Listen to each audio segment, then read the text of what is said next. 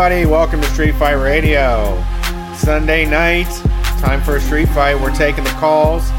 As always, that number to dial is 614 655 3887. We're going to be here for the next three hours looking for stories about small business tyrants, dare officers, anything you like, really. We want to hear from you.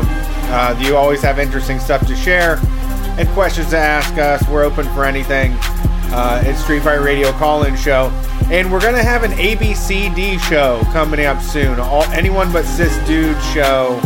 I think uh, in early October. I haven't picked a, the exact Sunday yet, but it's gonna happen then. Uh, we are the number one anarcho comedy radio show on any station across the nation. We do it out of Columbus, Ohio, and you can hear us on WCRS, the best community radio uh, that there is, from from what I've seen. Uh, you can find them on 98.3 or 92.7 if you're inside 270 here in Columbus, Ohio. So, with that being said, uh, bonus content that's out. We just dropped the new episode of 100 Million Tons of Steel, our heavy metal podcast. We talked to Jes Skolnik, the lead singer of Daddy's Boy, and the senior editor at Bandcamp about their favorite types of metal. So give that one a listen. Uh, we also watched The Food That Made America, and that's on the way soon. So lots of stuff to see on patreon.com slash street fight radio. And that's how you support the show so we can get bigger and better to spread this mess across the U.S. Subscribe on Patreon. We got Shocktober 2 coming in like two weeks. Some version of it. Yeah. I don't. I, uh, uh, yeah, yeah. Come, we're coming. It's come. Something's coming. We'll see. Uh, how you doing? Great. I'm tired.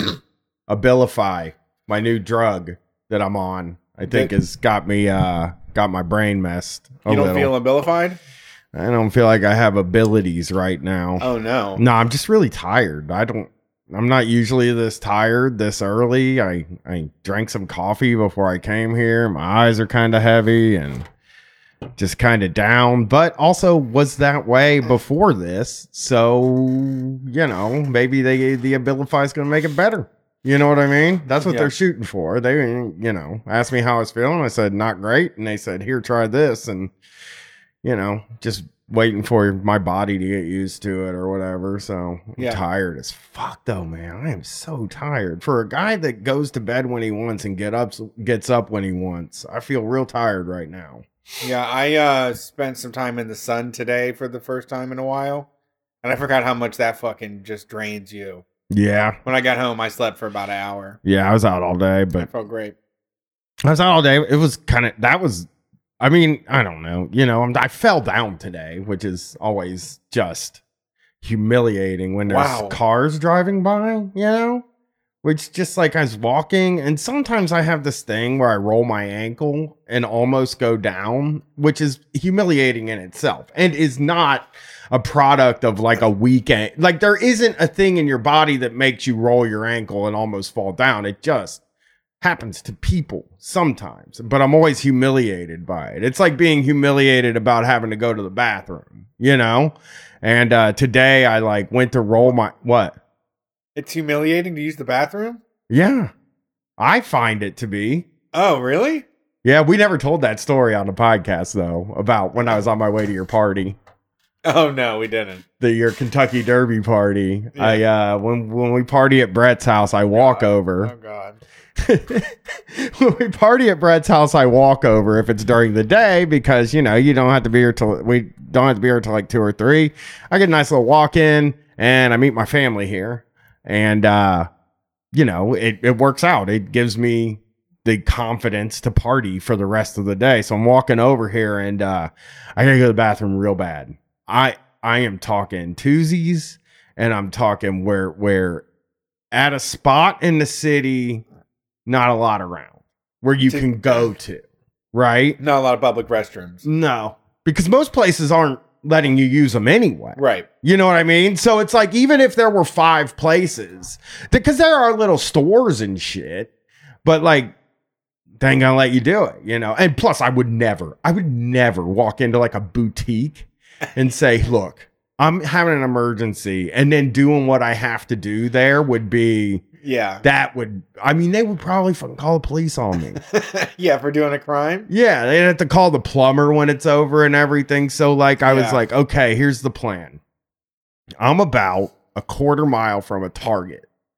And going to this target, they got powerful turlets there, so that's can- not even a problem. You can crack the bowl if you have to. Yeah, you can go nuts on a target, man. and uh so I finally get to this target and I sit down. It's like you it's rushing out of you like it's crazy. you're It's- like holding your you're like using your thumb and forefinger to squeeze your butt cheeks together They call it- in. they call it stiff legging. I was Yeah. stiff leg walking. Okay, okay. Just like I didn't want to like bend my knees because it was going to be a problem. sure. and my stomach was just it was like making noise and it was just like and I my stomach had been hurting for a couple days too. Okay. And I didn't, you know, I I my stomach hurts half the time. So didn't know what to do, but but like I I uh uh uh took my medicine or whatever and and things started to feel better. I I got things moving again. And I get to this fucking Target and I go to the bathroom. There's nobody in the fucking bathroom. But while I'm there, a guy comes in and gets in the toilet next to me Uh-huh. and he's making fun of my sh- shit. Wait, what? Yeah, he's like making comments about me while I'm using the bathroom. He's like, "Woo, you got it! Wow, what's going on over there, Oh man? God.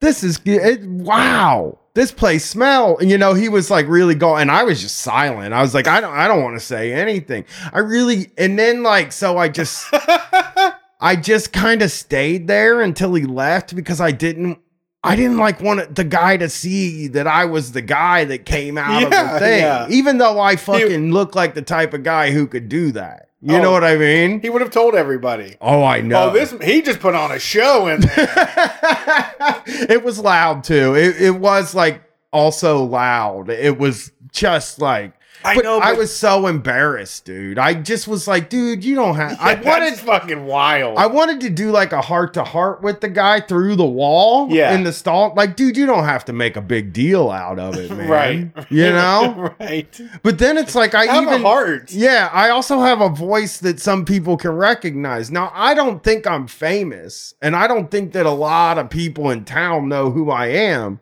But a few hundred people in town know who I am. So I also don't want to be sitting on the toilet and talking and then have somebody be like, "Oh, I know that voice." You know, Yeah. it's just I'm not going to talk. And plus, again, if I go to the bathroom to pee and somebody's like dropping bombs in the bathroom, like I like to get out before they get out because I don't want to embarrass them Sure. by seeing them come out of the stall. Like Right. I try to hurry up as a courtesy.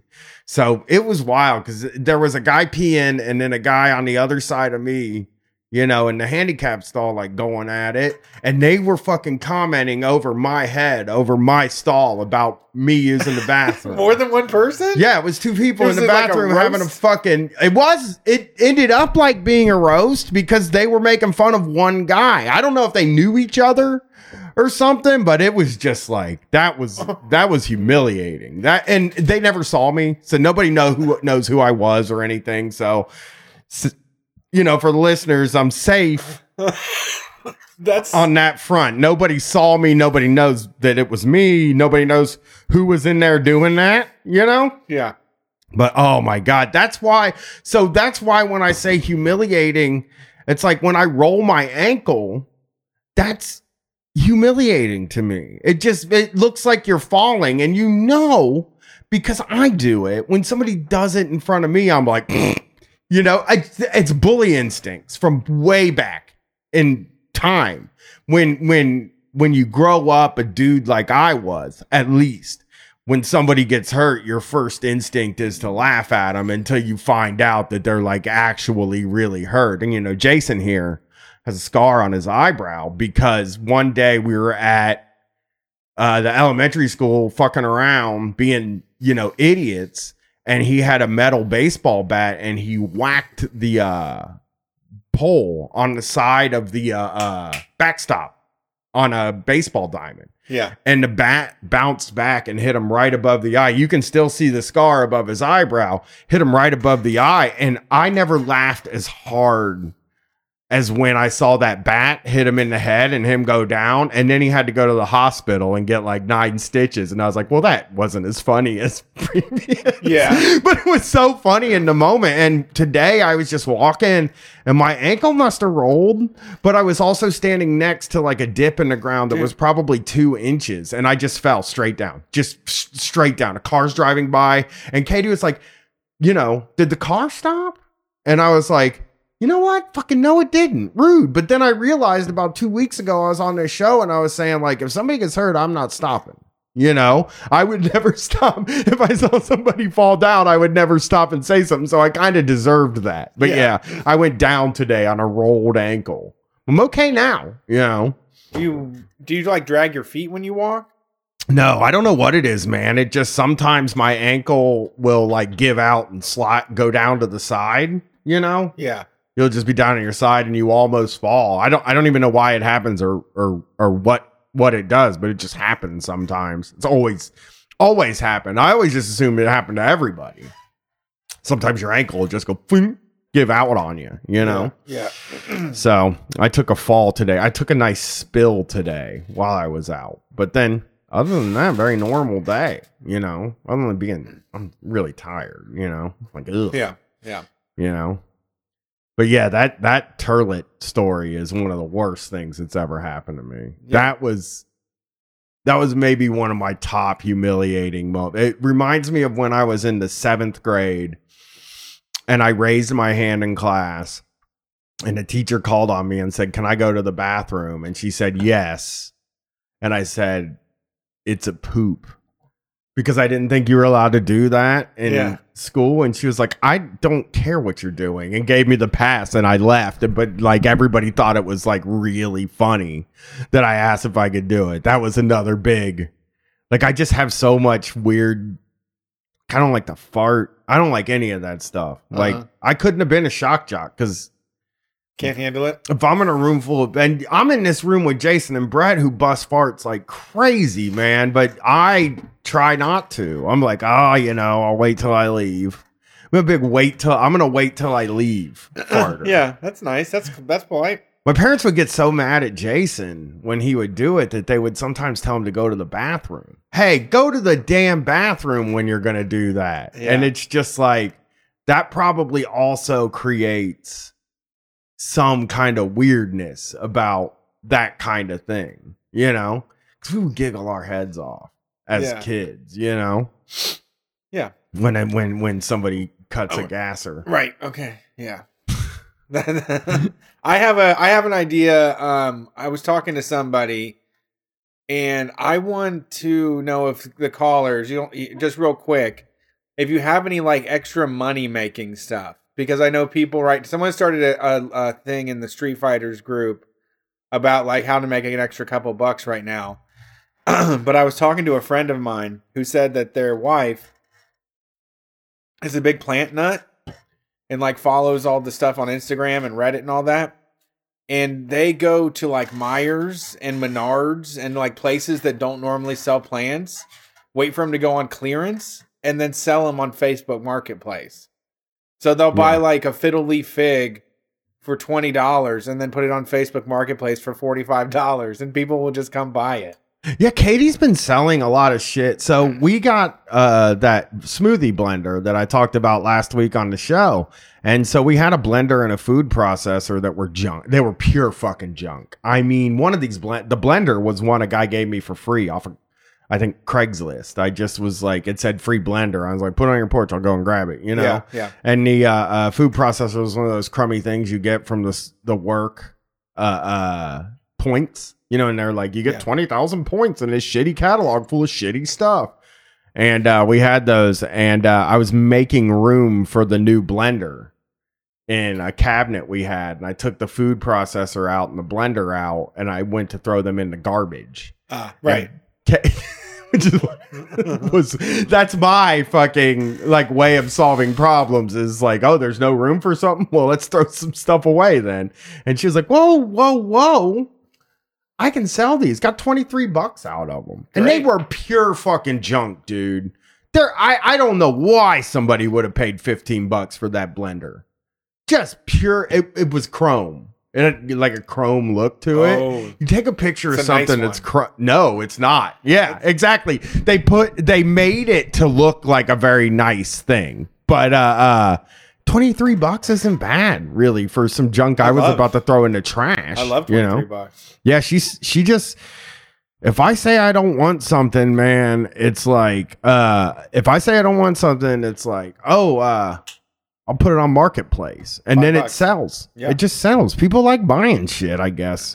and I think like it's it's the it's also the like you can't roam well, you can, but people aren't roaming around stores as much. So Right. there's something to like just sitting on your sitting sitting on your couch scrolling through this feed of just this unending feed of people's junk keeps coming up and you're like oh that's a good like it's good deals you you feel like you're getting a good deal because you're buying somebody's junk that they don't care about and they're just charging like a, a small amount of money because they're like oh wouldn't it be a gag if we got 10 bucks for this you Yeah. know Yeah, and uh, you know, for things like the house plants, people that normally go to like a nursery or something and pay full price have, you know, it's no difference to them. They, you know, they're not they're not on Target.com looking for house plants. You know. No but they probably think they're getting a fucking deal Yeah, yeah. That's the thing. I mean, I should learn how to do all that stuff. It seems like you can really make good money just selling shit yeah, in your house. Yeah, gotta give up free time.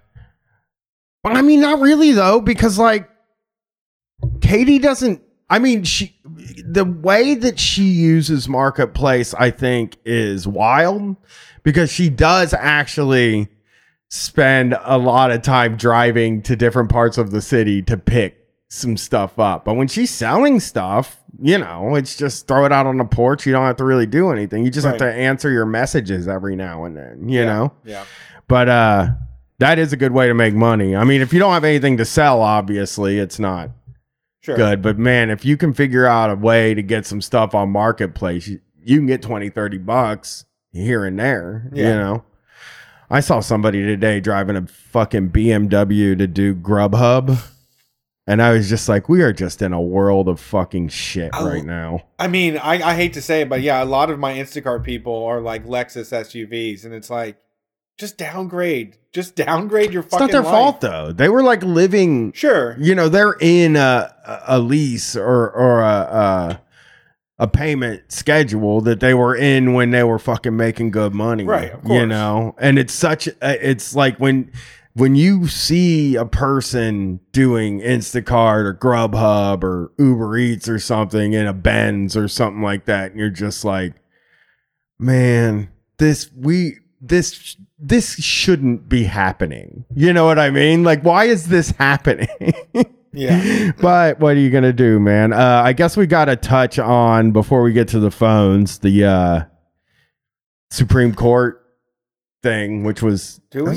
pretty i mean i feel like that's something people want to hear about Who who are you, Winston Churchill? what do you mean I don't know. I, I was like Tom Brokaw. There you go. no i'm not tom brokaw i'm just saying like uh uh people feel a lot of despair about it Oh, really? And I just I I want to say that I feel the same amount of despair I felt before this happened. Uh uh don't think it's I mean, obviously there's a lot to worry about, but like you know, you got to let these things fucking play out, you know, and see what happens. But it is very fun. Not it's not fun at all, but it is like I do I've gotten a little bit of like watching if you Google like honor and dignity and stuff like that, and you see the Democrat people being like, Senate, Sir Mitch McConnell, Senator, uh, how dare you go back on your word?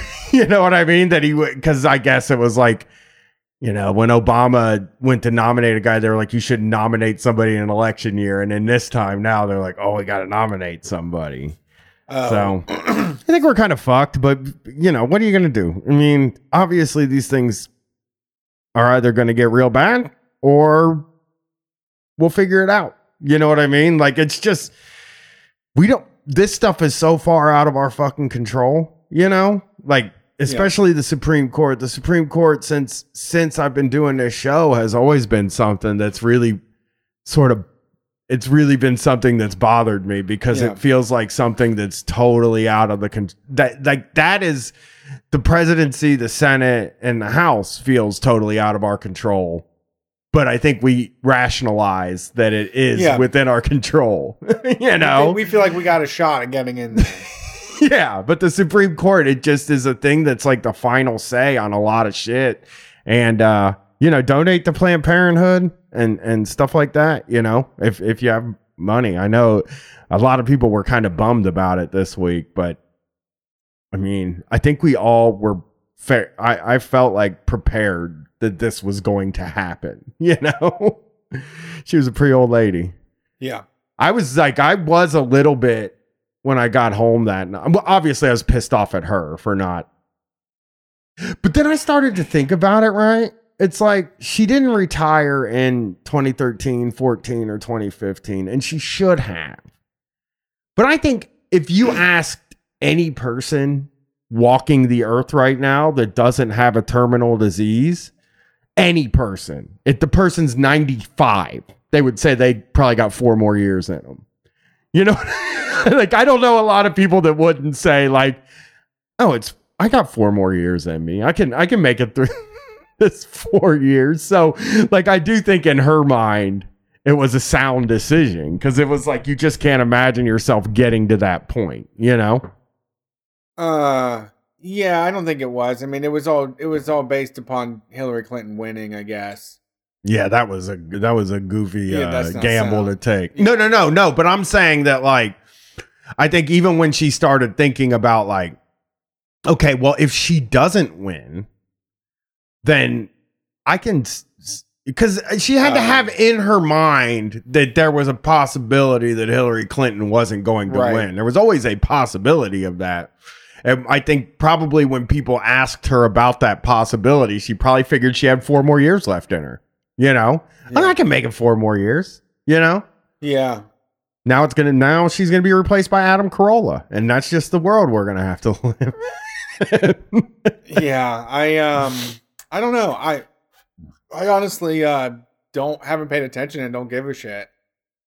I mean, I just saw that she's dead. I haven't paid attention to anything really. Yeah. My screen time was down twenty five percent this week. Oh, congratulations. I get a little report every Sunday. I was feeling pretty good about myself. Yeah, I don't know. I guess it's the people that are the most the people the ones that are that are being the loudest and they're most afraid are the ones that feel like it's just now getting bad. And like you said, it it, felt like this in 2012 too. Yeah. I do think that there's a lot of people with a lot to lose on on Of this course. on on this especially on this situation like I I it really infuriates me. Well, I think what infuriates me the most is that she didn't retire. You know, she's I guess a smart person, you know? And I think I think it really does bother me I think so as well. that a lot of people that bothers me and i don't like this idea that like people are now like you didn't go out and vote for hillary clinton. Now look what you did. And it's like man she could have she could have retired in 2015 Yeah. you know what i mean? I think that's the thing like we were we were around mutual friends last night and you know it, none of i and this is probably just because the way it's reported you know? None of them brought up like she was pretty old like in 2014 and and i think maybe even had cancer already? Yeah, in 2009 she had cancer. yeah. So she should have retired because there's no sure things in this world. Yeah. and and like uh uh seeing them i know they were stressed out and and like they saw it as a tragedy that she died and all this stuff and and like you know obviously i don't care. But uh uh the uh uh the anger was with everything ex- there wasn't anger at her Uh-huh. particularly a- and she's the person who made ultimately the decision that led to this you know it's frustrating and i think it's just because the way the news reports on it is like well you know Well, and all, yeah, and like you said, I mean, they're expected to be like oracles, like so old wise ones on the mountaintops that are, you know, seers. Like, Yeah. I don't know if they're supposed to. Did did they ever step down, or yeah do they get Uh, a magic scepter? fuck I, you know what dude like i can't even think if i remember i don't think one has retired since me and you have been doing this. So obviously we don't know what the people before did because we weren't ever looking at it. You know, we weren't. uh, I, I don't think either one of us cared about the Supreme Court before we started doing this show, and we we you know only tangentially care about it doing this show. So Yeah.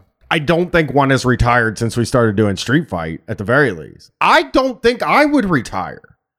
I, I really don't. I think I'm a cr- uh, crazy enough fucking person that it would just be like, ah, I'll do it next year, you know?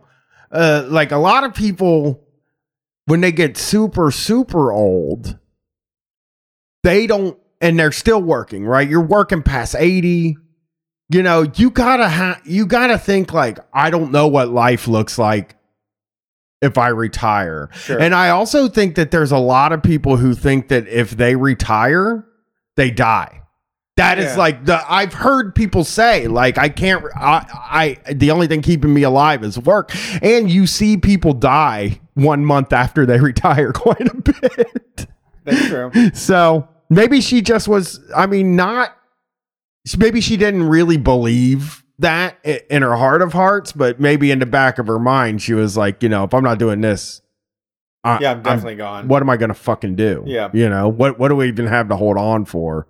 But, uh, the, the the the anger is just so misplaced right now with on like Mitch McConnell, a guy who I mean we all know is a huge he I mean he deserves anger, but we also all knew he was a big piece of shit before this happened, and he was not going to not take this shot. You know what I mean? To Yeah. to to replace her. So I don't know. I'm I'm worried, but uh also you know willing to do whatever it takes. You know what I mean? Like I'm willing to do as Brett Brett has said in the past. I think you know I'm willing to do whatever it takes to make this happen, to make whatever has to happen happen. Yeah. You know, that's I'll just leave it at that. yeah. Yeah. I mean, am with you. It's uh it's really tough because it's just the whole thing is set up to give them the power. Like they remain in power uh and people aren't turned off by it, you know?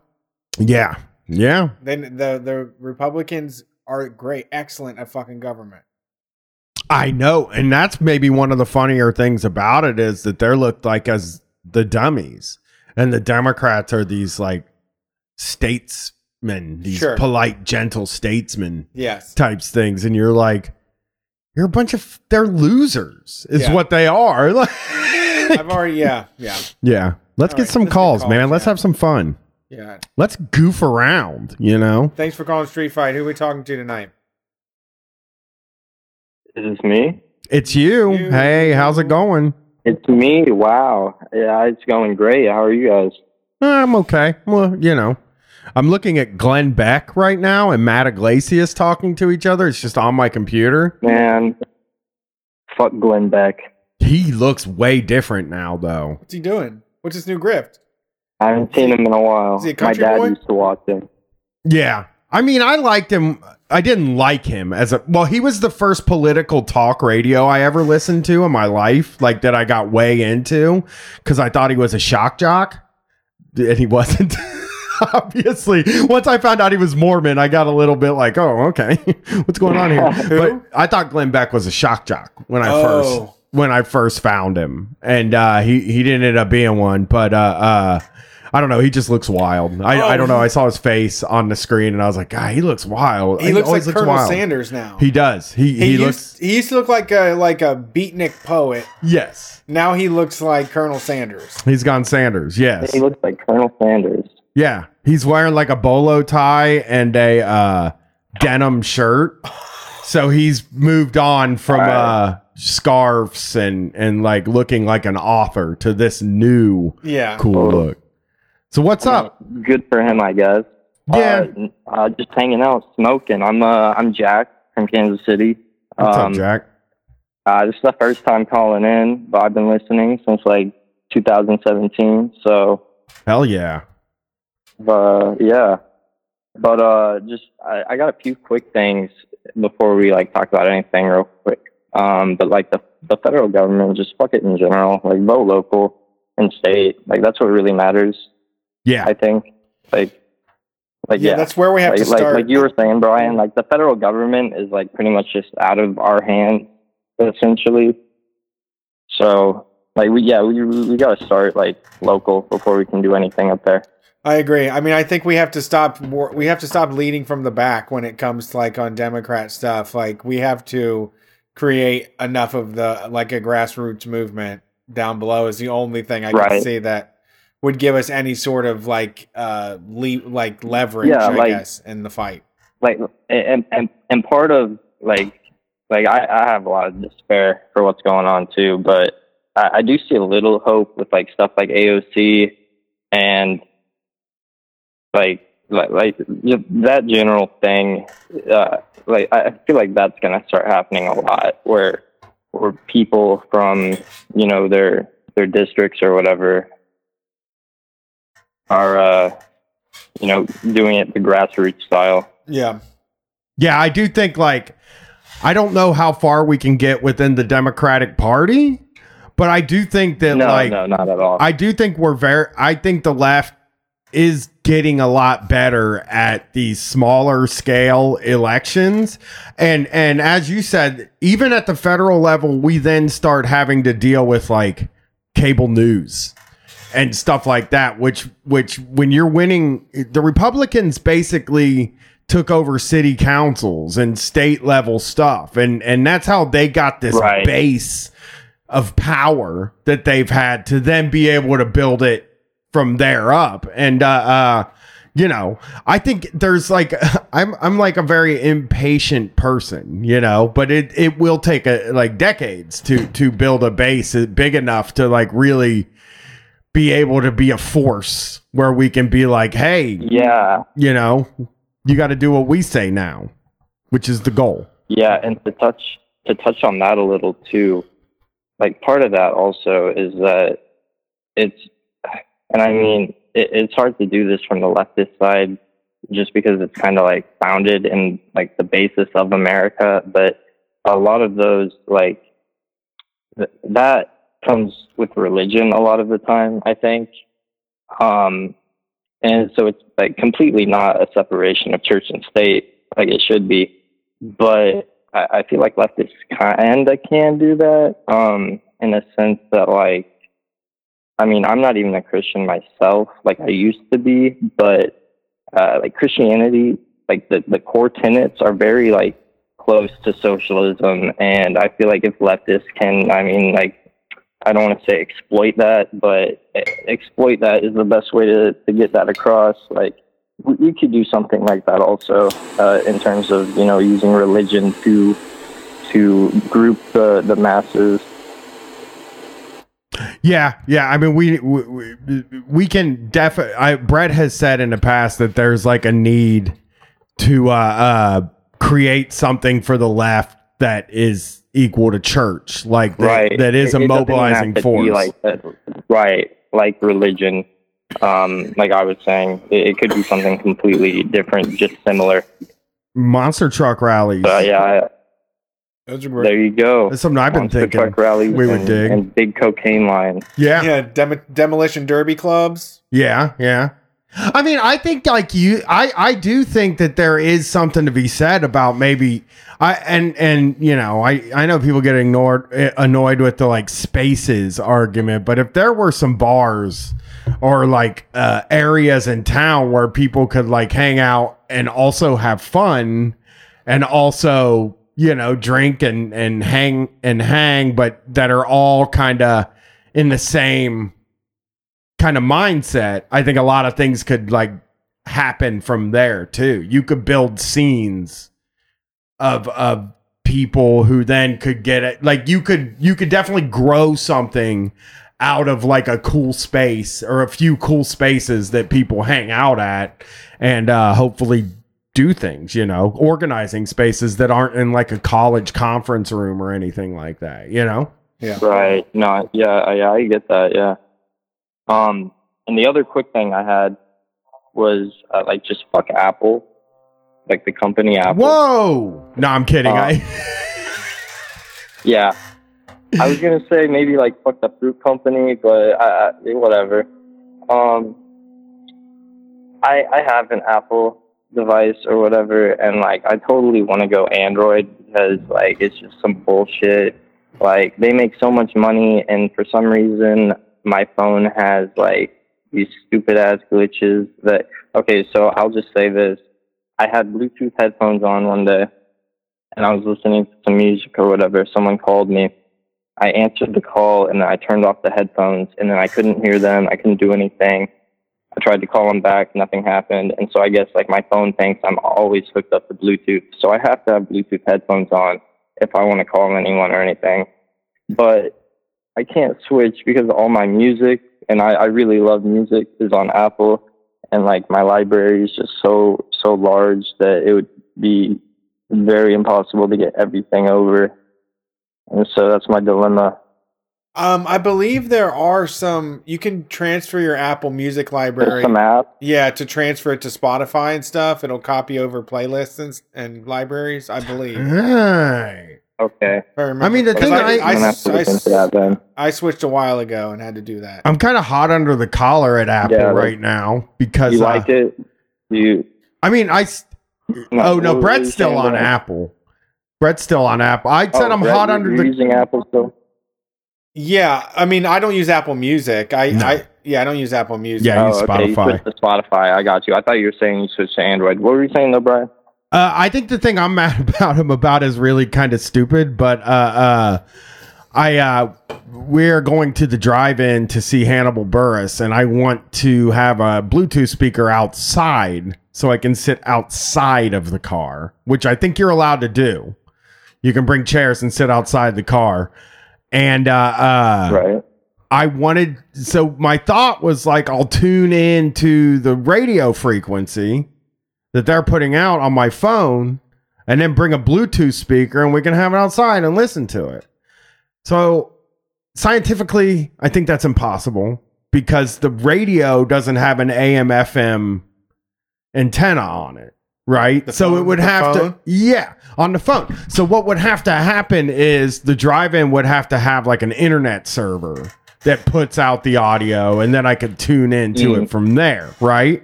Apple used to have Do they- tuners in the phones. They had an AM Yeah, I was FM about tuner. to say. I, I was about to say. Apple used to have a radio app. I remember that. Yeah, they got rid of them. So I it's like I get I we're to have to sit in a car. that is. I agree. Like, the, like both of the things that we're griping about are like very insignificant to what like Apple is really doing. yeah, But, oh yeah. I, yeah. Fuck that. Yeah. Yeah, it, they uh they yeah, they stink. I mean, uh I just the user friendliness of the stupid things is that's that's They the only thing that keeps Yeah, me on it is cuz I don't want to fucking Yeah. hack my phone all the time. Not a hacker. I'm just a regular guy, you know. I'm Yeah, a regular between- Joe, between not a hacker. Yeah. Yeah. Yeah. Well, thanks for I calling have in. been wanting to look into hacking though. I and speaking of making money, I think hacking is a way you could make money. You're right. Um, but yeah, No, thanks for talking. yeah, yeah, yeah. Have a good time. Have a good night. Yeah, have a good night, guys. Yeah, that's actually another good one. Um, if you can get like an Xbox 360 or an original Xbox and put your own hard drive on it and turn it into like a custom ROM thing that has every fucking Nintendo Genesis game and on it and all that shit, that's a good way to to make money for sure. You just said Nintendo Genesis and you did that on purpose. Nintendo and Genesis, I meant I know, but the way you said The it, people were Gen- gonna fucking message you about my for sure and say you sounded like Grandma Nana or Yeah. something because you said, uh, uh, you can get a machine and put your Nintendo Genesis on there, Yeah. and it's like, okay, Play play Night Trap. yes. What's the whole thing about Night Trap like a month ago? Oh, really? Uh, yeah, it was Just about it was about the crusade against violent video games that was going on back then, and how like nobody in the world played Night Trap or cared. I cared about it. Obviously, you see it and you're like, Yeah, I want to play that, yeah. especially if you're like horny. And uh, uh, but the Congress was like that was the main game they were talking about at the uh, video game violence hearings was Night Trap. Really? Yeah. They were just sitting up there talking like this. I can't believe you can do this. And plus, like, there's like a lot of really good information about how they made the game and how scary they wanted to make it. But Sega was like, you got, you're allowed to have vampires, but they're not allowed to like move fast and they're not allowed to like grab anybody. So they're these kind of like hunchbacks that like can wave their arm. It's really weird but it's it's cool. It's cool. It's like a uh how things are made by committee and they have the creator of it like in the interview. And it's like one of those games that stinks. I'll like watch that. I love seeing interviews with guys who are part of like, or you know, uh, guys, gals, and non-binary pals who are part of fa- things that fail. You know, Yeah. Like I really Like- like, to watch the. I they they had interviews with the guy that made the ET Atari game, which is like famously one of the fucking worst things. And I just I think it. I think to even be the person that'll do the interview, I think it just makes you 10 times cooler to be like, yeah, I mean, I'll come and talk about it, you know? Total blunder. Yeah, for sure. I love that shit. I love big failures. I wish there was there should be a there should goddamn be a podcast about huge failures. Like a deep dive into like Crystal Pepsi and New Coke. E- even even though those are like those are like hacky ones. There's tons of like stuff that we don't even fucking remember that came out in our lifetimes that was were enormous flops that we can't even remember anymore because they were such flops. Yeah, there's lots of stuff that gets swept under the rug. yeah, it rules. All right, next call. Thanks for calling Street Fight. Who we talking to tonight? Hey y'all, this is Slinky down in Pensacola, Florida. What's up, Slinky? How's Florida doing? Um, well, mainly I'm going to talk about a hurricane that hit um, this past Wednesday. Um, Oh yeah, I shared up here in the a Panhandle. I shared a fundraiser for for that. Yeah, yeah, yeah. I sent that to y'all. Oh, right on. What's going on down I there? appreciate. Um, so I, it's kind of all over the place. Um, I don't know how it is elsewhere, but I'm guessing we're not getting much media coverage because a lot of folks don't know what what's going on. Dude, Um, when you when you of people- messaged me, when you DM'd me, I didn't know there was a hurricane. You you are not getting Yeah. a lot of media coverage. I'm sorry to say. Yeah, I figured. Um, I just got power back, so like things are relatively good. Um, but seems like with this one, there was just a big problem of like media fatigue, and also just like a super active hurricane season. So people down here were fatigued of like hearing like, oh, a storm might hit you, a storm might hit you. You know, we heard it like 50 times already this summer. Um, so a lot of people really weren't prepared. Um, a lot of people probably don't know, but this one was called Hurricane Sally, and they named the storms like according to the to alphabet. Um, so it's like A to Z, most letters every year. A storm will just get a name, and they just had to start the alphabet over because they've had so many this season um, because of climate change. So now they're on like the the Greek alphabet. I had And, no uh, idea. I didn't know that at first. There's, yeah, I had not. I'm gonna tell you. Beta now. Jesus, I didn't. I haven't heard about a single fucking hurricane at all this year. Like, I can't think of any hur. Have you, Brett? Have you been hearing about? I saw the. Um, honestly, no. I just saw the announcement that they had to to start the alphabet over. I did see that headline. This is this is climate change, right?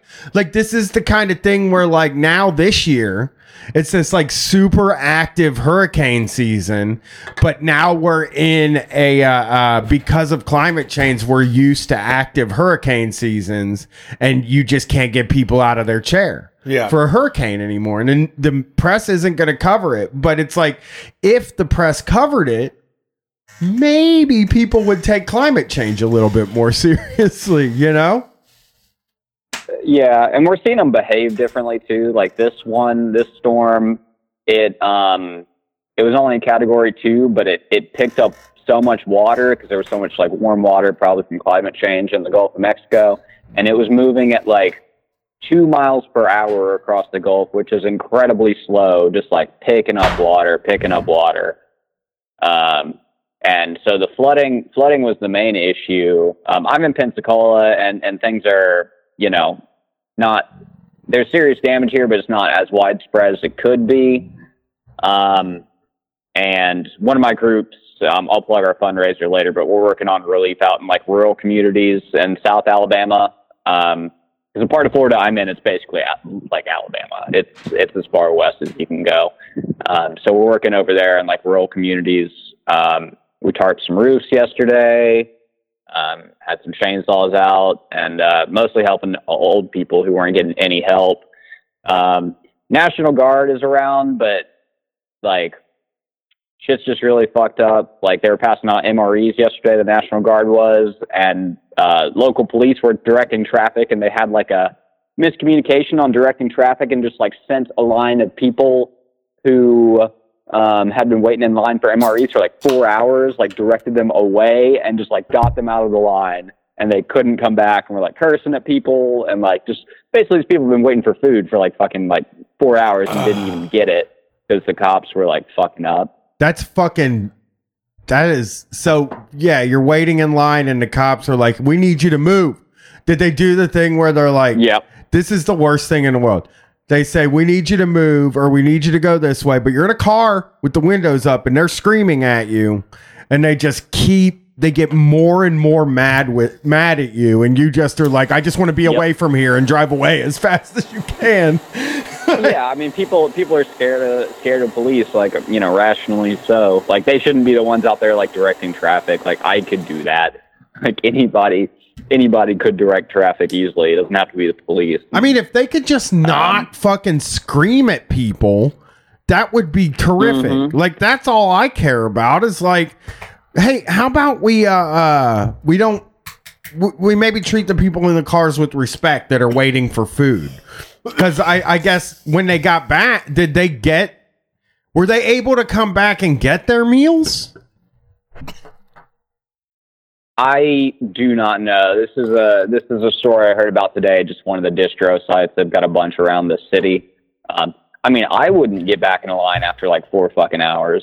Um, if I had like gotten misdirected, like they probably went to like McDonald's or something like that and just called it a day. Yeah, that's probably what I Um, would have done. Really. Yeah, How do you don't want an MRE? I don't think I've never had one in my life, but I'm sure they that's like some brat food. He would eat those and be like, "Oh, you this don't. is fine." But, but again, like a lot of people don't have power. Um, Sure, yeah. and a lot of people like weren't pre- like I wasn't prepared. I sent most of my supplies over to some homies in uh, Southwest Louisiana. I think some are planning to call in tonight because you you have a few listeners down there who were hit too. But there was another hurricane, Hurricane Laura, like two weeks ago. Jesus. And so me and a bunch of my comrades like sent a bunch of our supplies over there, and then we didn't prep for this one. so we were just like fucked. Oh, I feel for time. y'all down there. And That's got to be crazy. It's got to be. It's got to be something to like. We don't have. We had a storm a couple weeks ago that I that everybody panicked about. that was nothing, and uh, uh, you know, we don't have. I, me and Brett. I don't. I don't think we have any extensive experience with any sort of natural disaster. So, uh, my my heart goes out to Well- like I wouldn't even know how to deal with it. I wouldn't know how to be prepared. Xerxes in the chat says, Yeah, you uh, you would not do well without power. I feel like I feel like that's like the worst case Brian scenario. probably true. It is. It is the worst case because if I can't have a fan on while I'm sleeping, that becomes an issue. What were you gonna say, Let's Brett? say Xerxes in the chat says that uh, they have lived through a 100 year flood and a 1,000 year flood in the last 10 years in southeast Alabama, where they're at. Yeah, yeah. I've taken I took a kayak to one of my buddy's fucking houses like in a storm four years ago to like check on him. Like you know, That's it's so. it, it's it's that kind of shit sometimes. so you don't have power right now. I, I got it back. Um, I have a suggestion for Florida. Can I can I give a Yeah. suggestion? Maybe bury those lines under the ground. else. Yeah, just bury the lines under the ground and you know, I don't uh, you can yeah, but I mean I, maybe that might be a like maybe you should simply bury the like I don't know if like if you it's dig a little bit there's It's water. cost prohibitive. Well, it might also be that you can't put stuff underground because you're on a like if you dig a little bit, you end up with water. That's why y'all don't have basements. But they only bury Yeah. cables six feet underground or six inches underground. So I think you know. I'm gonna get on the phone with Comcast down there in Florida and let them know that I think they and their electric company and be like, hey, you know, let's bury this stuff under the it- ground. I've been thinking, let's get it all underground. Yeah, my dad. My dad's high up in well, not high up, but middle level, high up in Alabama Power, the main Alabama power company. So maybe I'll ask him like why why the hell these aren't underground. yeah, tell him to give me a Probably have that call. Conversation. Tell them to give me a Yeah. call because I have some ideas too for for you know you just you can make the actually though like there's no way you could make all of the problem with electricity is you can't really I don't think make it all underground because you got to have the power plant area the the like generate the area that generates the power the substations yeah which if they get hit by a hurricane I mean what are you gonna fucking do you know but uh uh Yeah. well, tell people where to, uh, uh, you know, direct their resources to, so uh, we can help yeah, out with for this. sure. Um, so there is a um, GoFundMe for a group I work. I helped found this summer called um, Central Gulf Coast People's Council. Um, you can search on um, GoFundMe for it's called CGCPC. That's Central Gulf Coast People's Council Hurricane Sally Relief. Um, we're picking up stuff like um, chainsaws, tarps, um, gasoline, and this Saturday we're doing like a all two all day food shares in rural Alabama. We're going to be doing like breakfast, lunch, and dinner. Um, two days in a row for one of the hardest hit areas. Um, so that's one place you can give funds, and I'll be on the ground cooking and whatnot. Um, and there's also one of my friends who are do food not bombs here. He's like the the best anarchist I know, the truest anarchist I know. Love him to death. He runs a um, it's like a a sort of homeless camp on private property, so the cops don't fuck with them. Um, it's you know uh, the residents all work together to like uh, make decisions for the place, and they live in tents with the goal of like transitioning to stable housing because the cops aren't fucking with them. They can hold down a job and whatnot. Um, it's called Satoshi Forest, and you can just go to satoshiforest.com and donate there. Um, and they uh, have a lot of like tree damage and stuff that they need help with, and also just help paying their mortgage. They help a lot of people just hold down stable housing, and they only have like a you know twelve. I think it's like a twelve thousand dollar mortgage a year that they pay for the property, but it's all community funded, and they could always use funds. So SatoshiForest.com or um, Central Gulf Coast People's Council Hurricane Sally Relief on GoFundMe. All right, thanks for calling in. Uh, we appreciate it, and keep us posted. Yep. Yep. Y'all have a good night. Take care. Hurricanes, Brett. Yeah, this sounds tough. It's really sad. I. I, I don't want to come off like like bad like this, but I sort of do want to experience something like that in my life for some reason. But uh Yeah, not like have your home be there though. Exactly. It, that's exactly it. You know, it's like uh uh you when there's a big storm, I am like fixated on it. There's nothing else I want to pay attention to. You know, be outside just checking it out. I like it.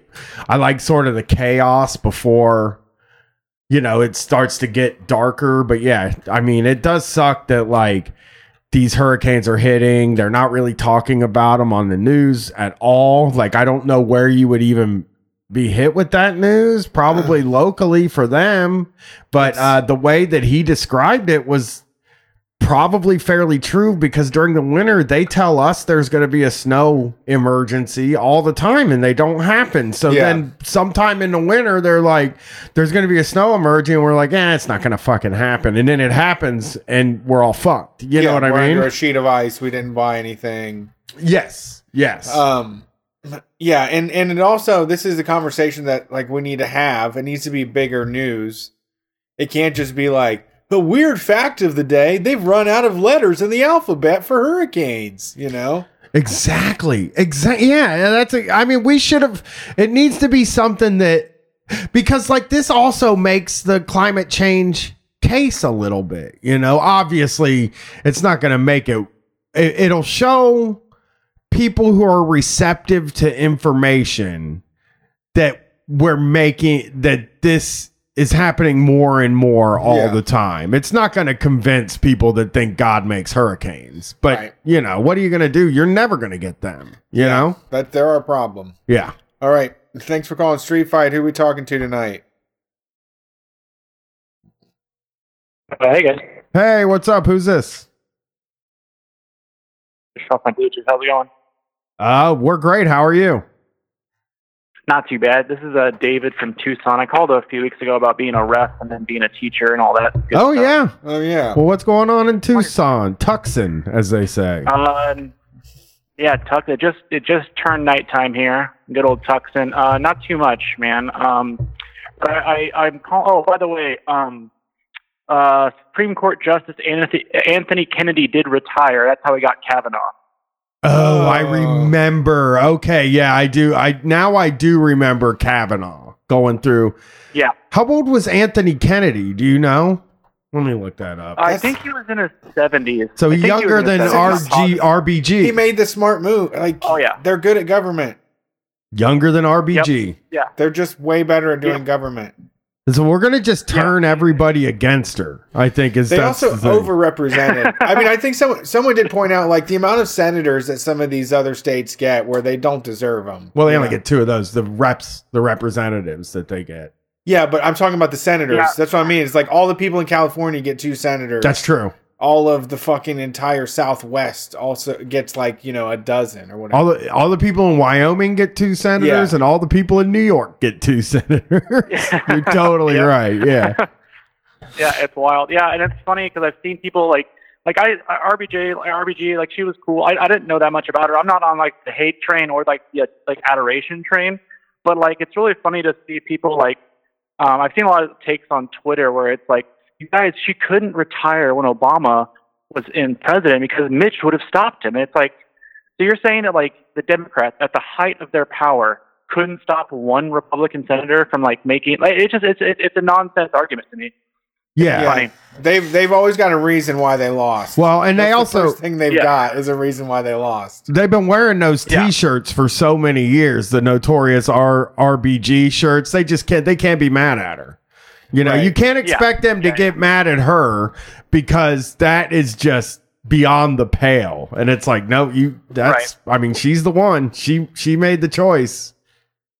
Yeah, exactly. It's just yeah, it's, it's funny to see these takes on Twitter, but I'm not calling to talk about politics, you know, pile of tricks. I'm talking. I'm here to talk about work because you guys uh, did a, that list on your other show of the top 20 worst jobs to work for, and the uh, job I'm calling about didn't make the list and probably wouldn't make the list, but I, it reminded me of this one particular incident. I worked at uh, Starbucks for a long time Okay. and that's you know, yeah, that's customer service, you know. And um, so I'm gonna have to explain this, and I hope I hope it comes off clearly. Let me know if you have any questions. But basically, when you work at when you well, this is years ago, but when you worked at Starbucks, you got two guaranteed raises a year. That's how it used to be. Okay, two guaranteed raises. They came with performance reviews, and I mean, like they were like they were like piddling, like they were like two percent raises, but it was like better than like nothing, I guess. Yeah. And um, so you got two performance reviews, and your raise was entirely up to your store manager, your boss, on what they thought your job was uh, was how you did your job, which is which is cool. Um, and so uh, anyone who's worked for like a food service or like corporation knows that like there's two tactics that um, these places use when they're about to make a change. If it's a small enough change, they'll like not say anything and just hope that no one notices. Um, but if it's a really, really big change, they'll make a really big deal about it and pretend like it's the best thing in the world. I don't know if you guys ever experienced that, Yeah. but um, Starbucks did that a lot. And uh, Well, with this one, they were changed. Go ahead. Sorry. I mean, they always take some task that wasn't bothering you and then send an email out that says, "We're about to make we're about to make lunchtime a lot easier." And it's like, "No, you're not. You're gonna you're gonna you're gonna take away minutes from me." Yeah. Right. Yep. yep. Uh, lunch is more streamlined because now you get a half hour instead of 45 minutes. Yeah, You- stuff like that. We took away those harsh rules that said you couldn't eat at your desk. Now you can. Yeah. You don't ever have to leave your desk. It is always yeah, yeah. They because there.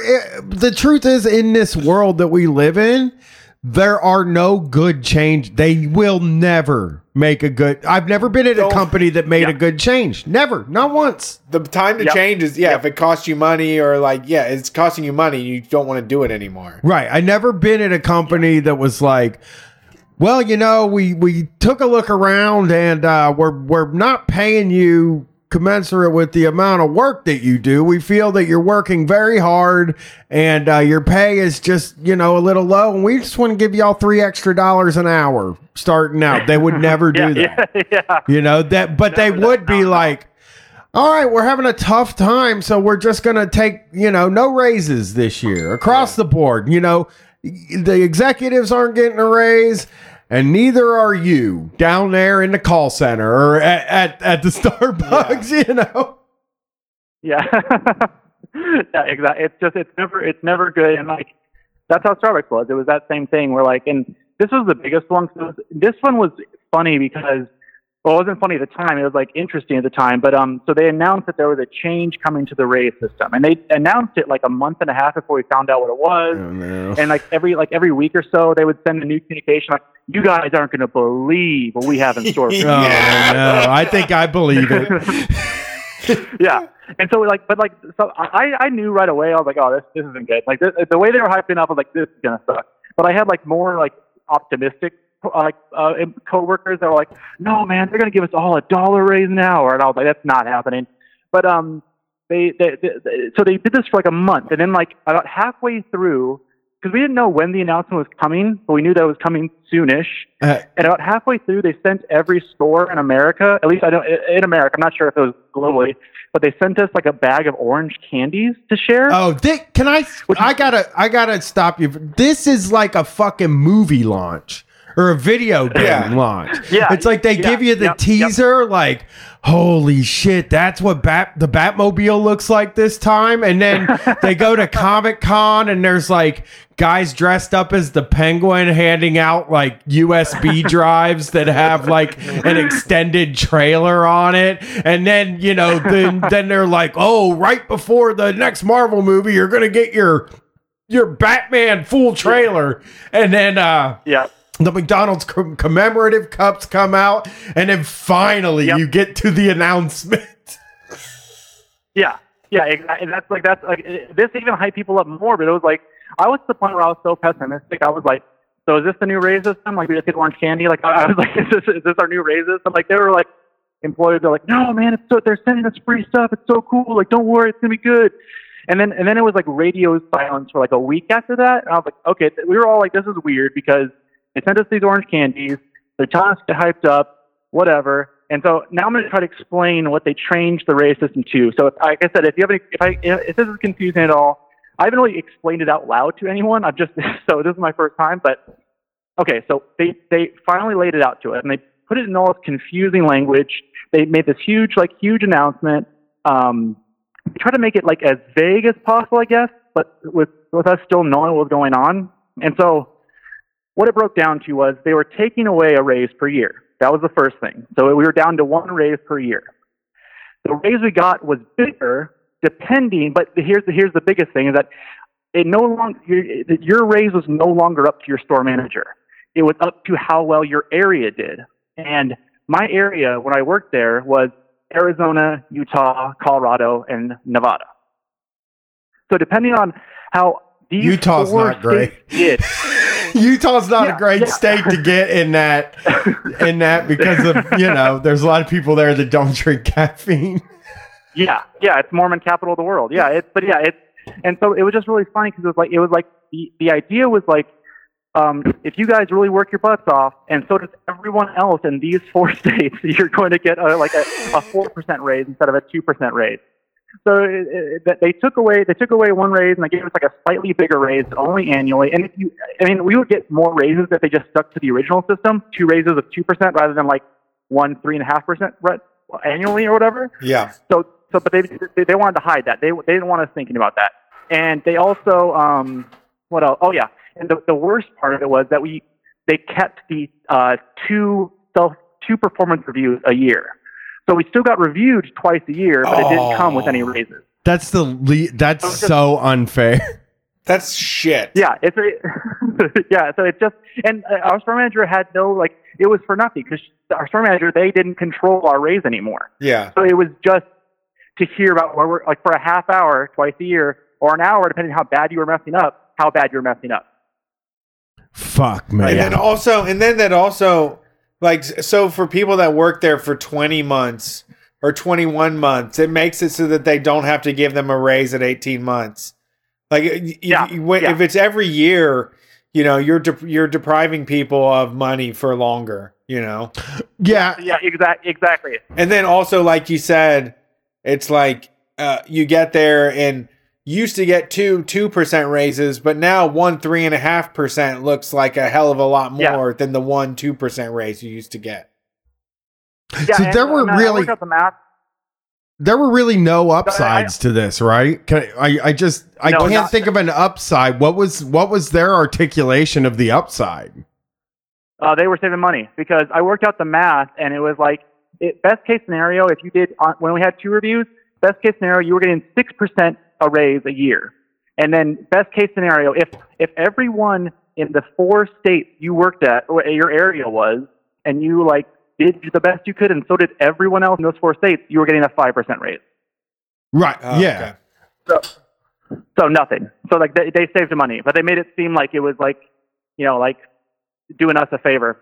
Yeah, that's what I was wondering. Like, what was the what was their what was their way of saying like this is actually good for you? Well, no, th- just by making it. I, I mean, just by putting all of this fanfare around it, they're just doing a lot Yeah. of smoke and mirrors and dancing around. So because they can't just show you the math, they can't say like And they really before you used to get six percent, now you get five percent. They can't. That's They so can't say that. cynical. that is really fucking cynical. That's actually cynical on a level that I kind of admire a little bit. yeah, they were like, and they really, really emphasized the five percent part because at most we were used to like usually it was like two percent, but you got twice a year, but like they didn't want you thinking about that, Right. so they really emphasized like you could be making five percent more every year, like you could be doing it, Right. and it's like oh okay, like so if you, they were just hoping no one thought about it for more than five seconds. I And find it I, I think it's unfair to. I, I can't imagine being coff, coffee being that hot fucking coffee being popular in that part of the world. I know even in Texas, Yeah. like iced tea and kombucha is like fucking huge. So uh, why why wouldn't you be connected to everybody else? Like, I don't see Yeah. why why it's how like you know like like Brian said like who wants to get fucking paired up with Utah to sell coffee? that's the thing. Yeah, well, Yeah. yeah. I hate things. I hate raises. Also, I think it's like, I mean, I'm a big collective guy. You know, I want. I, I'm a communist, of of course, but I hate in this world that we live in now, under the system we live in now. I hate my raises being tied to another person. That like really Yeah. Oh, yeah. is unfair to me. Like, and to have it tied to another store, it's like, well, there's we're not like, what are we? What can we do to make a store in Las Vegas run better? You know? Well, and that's what that's what they that's pretty much what like their idea was like like like I'm sure their idea was like oh this is going to make everyone work together and like like I don't know what their idea actually was but like the like the just the the idea of like uh raises not being tied to what I personally do anymore like it just made me stop caring as much which which I'm sure happened to like literally everyone that's what happened it's not like we're all going to band together and just really push those frappuccinos to hopefully get a five percent raise it just it, it it completely backfired on them. Yeah, I was gonna say for me, it just makes it feel like, well, shit. I mean, I can't control what the baristas in the next state over are doing. Like, I, I'm totally, exactly. totally Yeah. out of control now. It's like I'm just gonna get whatever they say I get. Yeah, exactly. Yeah, that's that's uh, that was pretty much the attitude from then on out. Was like, well, I mean, raises out of our hands, so whatever. Yeah. But yeah, I hate that. I I I I I think like hearing the cynicism and doing fanfare for it. I mean, that is really like bringing in a marching band, maybe having a celebrity come in and give an announcement on video. You know, it reminds me of the Yeah. big. Uh, uh, it reminds me of of Nationwide Insurance, which is in Columbus. They'll have like fucking Brantley Gilbert come out and like play a little show and Right. like have maybe a little bit of pyro and just be like, we had a record breaking year this year. Yeah, and it was really just Yeah. we had a record. That was the whole announcement. There was like nothing in it for you. You got Brantley Gilbert. Right. You know, it's like what a And fucking pathetic prize. and that's so funny because it's like like it's literally like I mean I mean it's capitalism. I know it's the problem, but it's like I, I'm sure every single one of those employees would rather have like at least a piece of the money that it costs to get Brantley Gilbert than actually get Brantley. Gil- Like I'd rather just have the money, please. Just, Yeah. However small it is, just give it to me. Yeah, Split it give me up. the 30 cents. Split it up, Maybe yeah. 10 cents. Yeah. I don't care. Yeah, I'll take three dimes. I'll take three fucking dimes instead of instead of watching Brantley Gilbert say "Nationwide is on your In, side." in the middle of your fucking day, too. In the middle of your work day, you have to walk or, or get in a car and go to the arena and then watch it and come Yep. back and work doesn't Yeah. stop. No. You would rather just Yeah. be at your desk doing They're the like, work. Okay, okay, okay. That concert ran a little bit long. I know we were having fun, folks, but we got to get this done by five. Yeah. I mean, that's every yeah, you job. gotta come back and work twice as hard. I'm Yeah. you know what? I'm going to Twice as hard, unlock. It's bonus hour. Everybody can eat lunch at their desk. Yes. Woo! It's so fucking weird. I, I I find that to be like that's one of the weirdest like things that these companies do is these big blowout fucking rallies for the company that just puts everybody behind. And and like it's Yeah. the only time you will hear real people say I would rather just be working. yeah, yeah. I don't think yeah, the no, yeah. CEOs or any of those people even understand that what they're doing. Do you remember when Starbucks was closed for a day so that they could teach them about racism? Yeah, yeah. Oh, I was I was there. I, I was there for it. How was there that? during that day? Yeah. how was that? Uh, It was, you know, it was, it was, it was a day. It was just, it, I mean, it, I remember being really boring because, like, I mean, like Starbucks does. Whenever we had these meetings, that, that was a, that was an unusual one, but it was still very much Starbucks like themed. So it was like, it was almost like Starbucks had just discovered racism and they wanted to explain it to us. Yeah, so they're it's like, I don't know, like, like You're not going to believe this, folks. Yeah. This shit's unreal. Are you freaking kidding me right now? Are you freaking kidding me at what's happening right now? also, just even to a room of employees are probably generally a little more hip to what's going on. And- just Starbucks is you coffee Yep. shop employees generally under are are you know Also, uh, also probably a blacker workforce. That, I know. It's a service industry job. I mean, you know, it, it's a blacker workforce too. it's funny. Yeah, I mean Well, I it know- not just so only weird.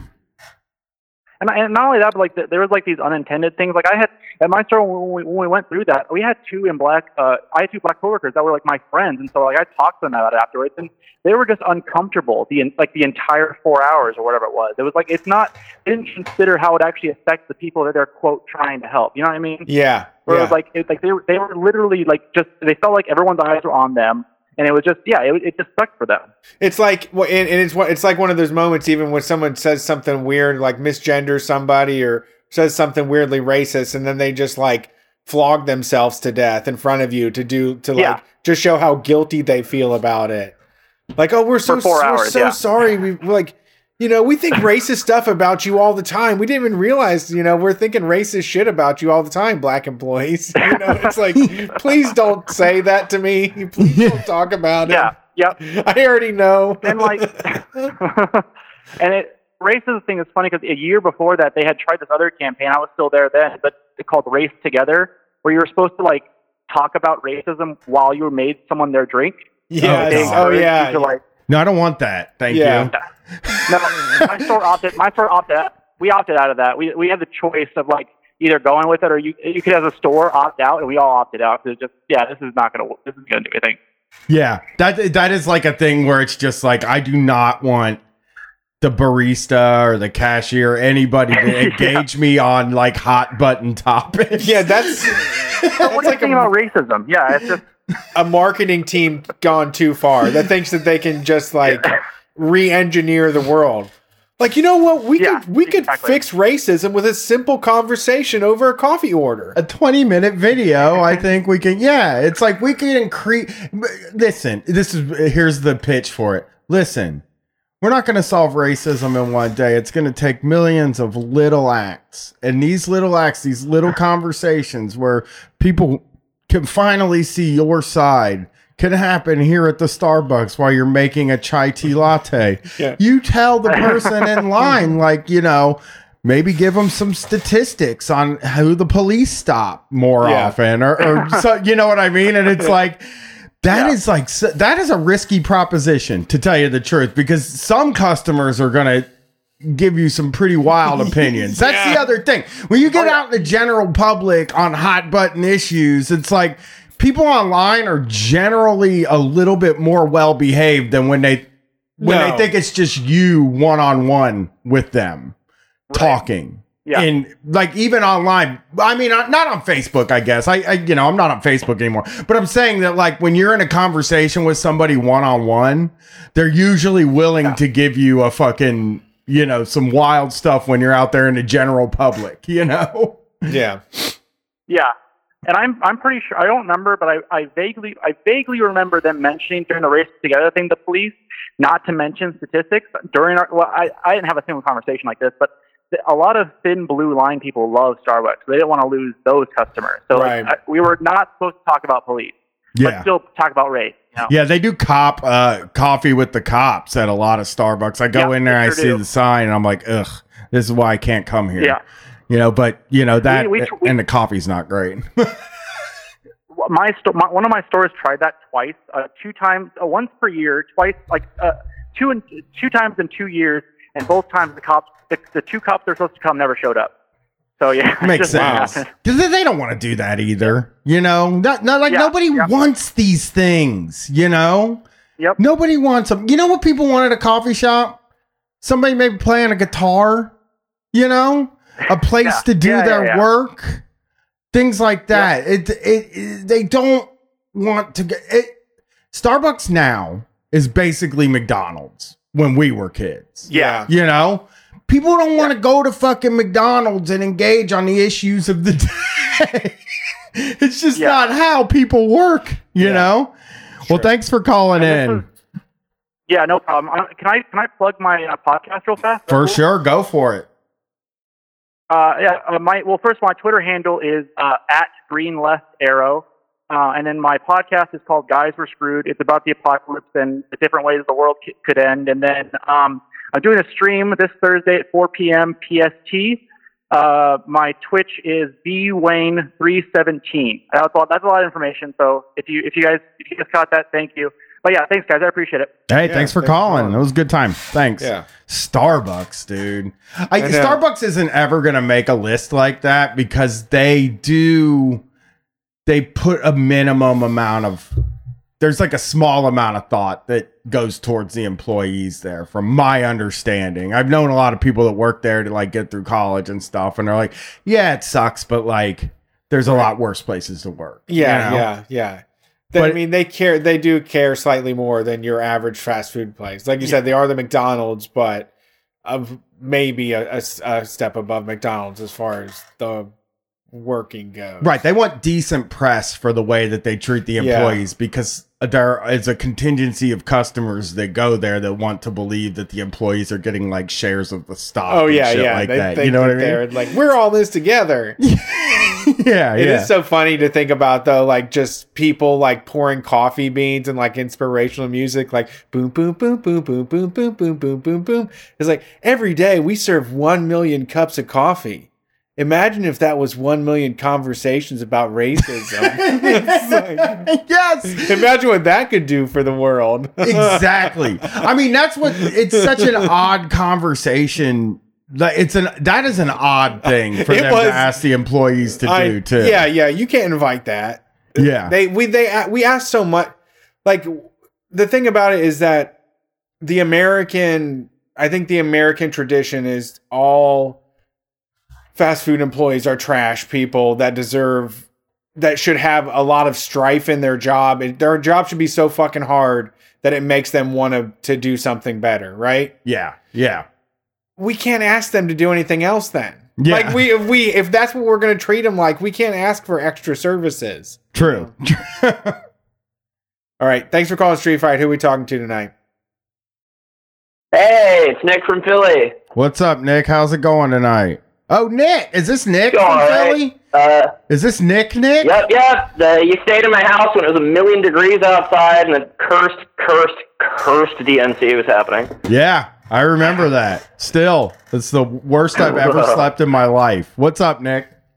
Yeah, sorry about that. We uh, we got You don't have to apologize. Uh, box fans and window unit system worked out now. Nice, nice, nice. Yeah, I mean, It's you know, funny, you don't have to on- apologize. It was, it was, uh, uh, it wasn't bad. I slept on a floor in front of a fan one night on like on, on a piece of foam. on a piece of foam, and I was On just like. Uh, when we left that tour, when that tour was over, I said, Brett, we can't afford to tour if we can't afford hotel rooms. was basically what I took away from that. Catching up with me. Yeah. so what's up, Nick? So I'm calling because uh, I, considering I, I mailed you that kratom in the first place, I kind of kind of owe you guys this story. Um, I had a seizure on Sunday, Okay. uh, and I learned from the emergency room doctor that apparently kratom can lower your threshold for seizures. Not No. like it, kratom will give you a seizure, but if you are taking, say, Wellbutrin or other uh, antidepressants, or uh, you're on stimulants for ADHD, or you have any other risk factors for seizure, it's definitely something to keep in mind. Um, I had gotten sick with some sort of mystery non-COVID illness, and it was one of those things I just kind of laid in bed and kind of stopped eating and got really dehydrated. Uh huh. And then I had a seizure while I was using my computer, and um, thankfully my wife was in the room right next to me, and it wasn't a convulsive one. Apparently, I was just kind of like writhing back and forth and going, "Ah!" and then um, it was as if I was sleepwalking. That went on for about five minutes, and after that, it was just like I kept trying to sit up and going, "What? What?" I'm, I heard about all this secondhand. Um, wild. All I remember is uh, seeing the red flash from an ambulance light on the wall, going, "Huh, what do you suppose that is?" And then the uh, fire department medics were in my house, and then I went to the hospital. Yeah. How, Um, how did they get you out of it? Um, I, I just came out of it like just about a minute before they showed up. Ah. Um 'cause it just it lasted. I don't know. The seizing lasted about five minutes, and then the sort of half awake, sleep, talking confusion must have lasted a little longer.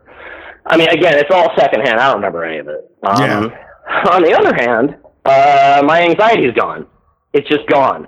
Nice. well, hey, I'm maybe I'm I'm looking for a seizure then. Actually, my anxiety's Well, better okay. too. Well, in a way, it's. Well, anyway, I, I, I learned that that's what electroconvulsive therapy is supposed to be for. It's supposed to trigger a seizure. It just does it in the crudest way possible. And so you people who would get shock therapy would have huge gaps in their memory. But their depression would go away for a little while. Now they just use magnets to put on your head. Somebody that. put a Um, magnet on my head. Is that depression or anxiety that the magnets cause? Um, depression, but anxiety and depression are, are comorbid, and throw ADHD in there, and uh, you get a really weird party. I'm fucking going home and sticking some magnets on my head as soon as we get out of here. Uh, my depression has been Yep, high yep. level the past two weeks. So, Just yeah. order some, just start wrapping some wire around something to make a coil. I don't know. Don't don't take my advice. I, I, I, I, I, I'm gonna be careful. I promise. Thank you. Thanks for letting us know, Nick. Uh, so Yeah. everything's going good in I, Philly. I, I, I owe you this warning. Like, Yeah. Just, just, I haven't, I haven't had any since. I don't plan on giving it up. I'm just kind of detoxing because I've been taking rather a lot of it for the last few years. yeah. Well, it's good to hear from you, Nick. We miss you. Uh, Hey.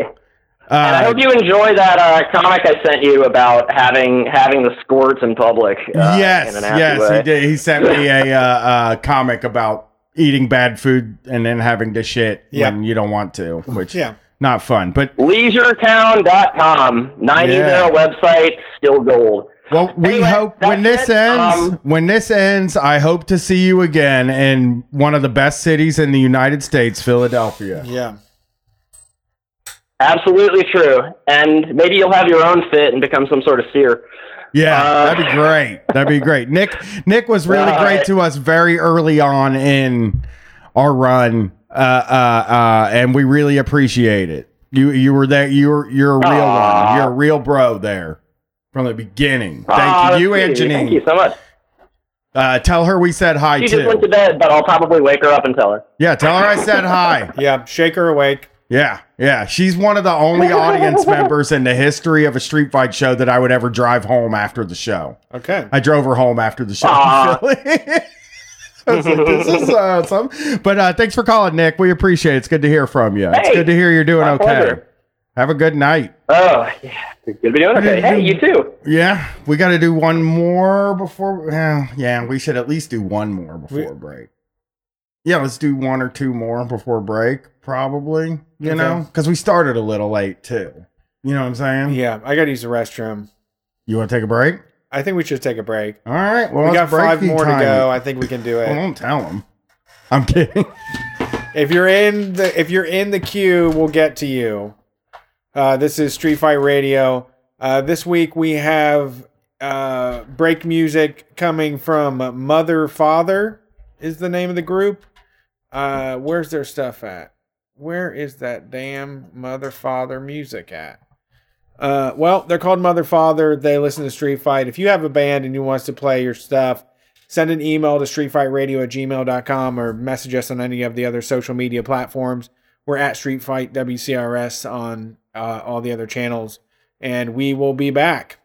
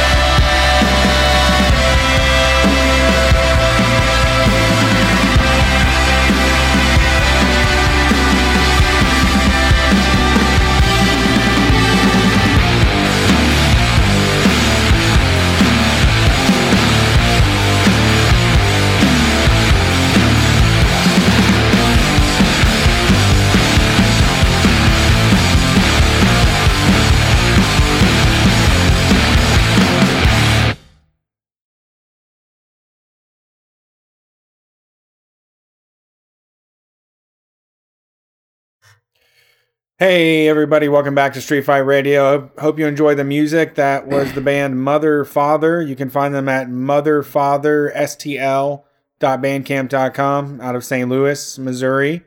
Uh, they sent us our stuff. It's fucking awesome. Hope you enjoyed it. Uh, send them some love. Follow follow them on Bandcamp. Buy their stuff. Let them know Street Fight sent you. Uh, we appreciate any of our artist listeners and musicians that want to get their stuff played once again, just reach out on on social media or streetfightradio at gmail.com and we'll get you in rotation to play your stuff. Uh, this is the call in show. Uh, we've got enough people in the queue to take this thing to midnight. So wait for next week to call in. And I think that's it. Uh, also, we need more submissions for the Street Fight Zine. So if you're bored and uh, you want to make some money, for your for your right for your right for your writing for your art uh, head to streetfightradio.com at the top uh, on the menu there is a link that says zine submission. Click on that. Uh, right now we need uh, activism art oh no wait activism staying inside uh, dare alcohol landlords religion self-care anarchist history being an outsider lots of different topics to choose from. So head to streetfightradio.com slash zine dash submission. That'll get you directly there. Uh, and please send us your send us your ideas. Yeah, send them in. We're pumping them out. We got the uh, War Zine is coming to the Patreon this week. Patreon.com slash streetfightradio to get access to that. Love it. Let's get these calls in, man. Time. Tired. I'm tired. So tired. Hello. Hi, can you hear me? Yeah, we can hear you. Who's this? This is Joe calling you from Seattle. Hey, how's it going? Pretty good yourself? So far, so good. Halfway through the show, feeling good. Great call so far. Right on, right on. So you guys were talking last last uh I think last week about freight trains. Yeah, yeah, we were. Well, I was Pacific? Talking about how fast they go, and also if there were luxury trains. Right. Well, I wanted to call in with a pretty funny story from uh, illegally riding freight trains. Okay. Cool. Oh, that's very cool. Yeah, I always wanted to. I've I've seen those documentaries, and it seems cool. Yeah, so this was uh, this was a couple of years ago. I had recently quit my job, and a, a buddy of mine was in town, and he he's got thousands of miles under his belt. He's ridden freight trains all over the country, Okay. and uh, he was going to ride this freight train from here down to Portland. And you know, it's supposed to take six hours, and it's got what's called a distributed power unit on the back of it, which is what they call the locomotive that they sometimes put on the back of the train to help push it over hills or mountains Uh huh. And he knows that this particular DPU is usually unlocked and it's an easy ride down to Portland. So we roll up to the catch out spot and it's a sunny day, about one o'clock in the afternoon. Probably about 80 degrees in Seattle, which is a really hot day for around here. And we wait and we wait and we notice that the DPU has finally been aired up, which means uh, the unit on the front of the train has been connected. It's generating compressed air to release the brakes all the way down the train Type. we know it's going to leave relatively soon. So we make our run across the yard. You know, we're, we're heads on a swivel, looking up and down the tracks. We got to cross like six or seven lines of railroad, you know, that are parallel to each other in the yard. It's a big open area. There's an, a big overpass that goes over it that we've been hanging out under.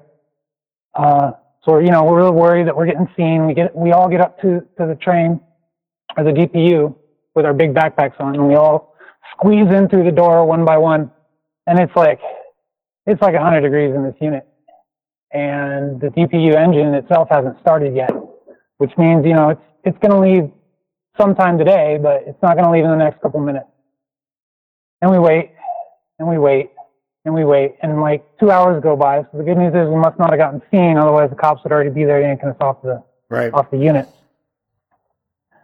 And uh, finally, the train starts to roll after it starts, and we, we crank the AC because it's got an air conditioning unit in there. And we're feeling pretty good. You know, we got to hide as it goes out of the yard and as it go to, goes out of the city because we don't want to get seen in the unit. Some people realize that you know nobody's supposed to be back there. They might call us in. And we start rolling out, and we get down to Kent, which is a suburb of Seattle, and the train stops. And I thought, okay, you know, we'll probably be here for maybe 20, 30 minutes. And I break out my little camp stove, and I, I cook up some soup, and I pack a bowl, smoke a bowl in there. I'm in there with uh, my my train riding friend and, and one other guy, my, my my my main friend here in Seattle.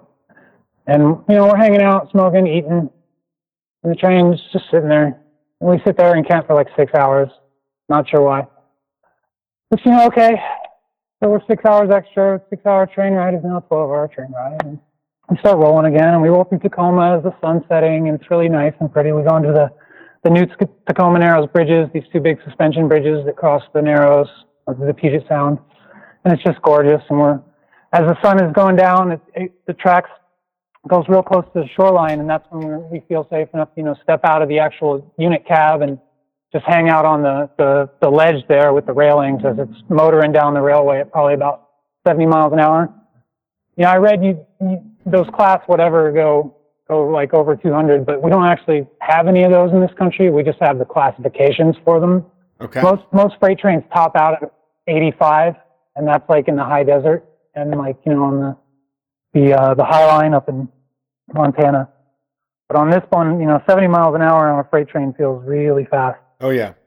And I was standing next to that that big diesel motor, and I can feel, you know, each each detonation of the of the chamber in my chest as we're motoring down the railroad, and it was just it was incredible. Yeah, that sounds Um, awesome. So anyway, we it yeah. Anyway, we get south of Olympia after riding through a lot of like wooded areas in the middle of the night, and the train, you know, slows down real fast and uh, comes to a stop. And we're listening to the train radio, and my buddy's also got a scanner, a handheld scanner, and we hear uh, we hear the train hit someone. I'm like, geez, you know, that's terrible. And also, it's like considered really bad luck if your train hits somebody. Um, you know, in some superstitious parts of the train riding culture. Uh, so we sat there and we ended up sitting there all night for another 12 hours. And the heat, the heat never abated. So we were in there and like the, the car never really got below 90 degrees.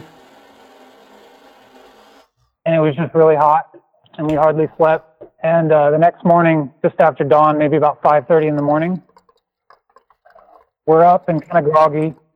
And again, we're, you know, we're still smoking the weed in the cab and probably on our third or fourth bowl when we hear we hear over the radio that uh, the engineers getting ready to move the train again after they had you know finished the report from hitting the lady, and also apparently they'd had a had a bad order car at some point that they went ahead and brought a crew out to repair, like maybe a car with a flat wheel or bad brakes or something. Okay. Anyway, he's telling he's telling dispatch that he's going to move the train, and then about five minutes later, you know, we're sitting in this train car. They had shut the engine down overnight, so we couldn't run the AC. That's why we were boiling hot all night. And uh, he calls in that he can't get the DPU to start remotely, and he's going to have to come back there and start it manually. Oh no. And we've got, you know, our camp stoves out, our bed rolls are out, we're smoking. There's like a haze of pot smoke in the cab, and we just we panic. We just gather up all our stuff and we throw it in our bags, and we pile out of that cab. And like we're on a spot on the railroad where there's a really steep grade on both sides of railroad ballast going down at like a 45 degree angle in both directions Fuck. and it's like dense woods. We scramble down this railroad ballast and like hide in some brush just as we hear this white truck, you know, coming down the, the right of way. And the guy, you know, saunters out of the truck and kind of slowly walks up to the DPU and climbs in. And he's in there for a while. He's in there for like 15 minutes. And finally the DPU starts up and he just kind of climbs back out, gets back in his truck and goes back to the front of the train and we climb back into the DPU and we hear him get get clearance from dispatch and we roll on out of there and we ended up sailing off the train in uh, in Vancouver, Washington, just across the river from Portland. My buddy was still a little sketched out. He didn't want he didn't want to ride all the way into Portland. He figured they might be looking for us. yeah, that just like- sounds I- terrifying. Yeah, and we ended up just piling in an Uber, just dirty as hell from hiding on the railroad grade, and making our way back into Portland. That's, really incredible. That's such a cool story. It, it although it does remind me of like when I was a teen and I would sneak out of the house and it was after curfew and it was just like every minute you're you're like on high alert for the police or your parents catching you or somebody pulling up and seeing you.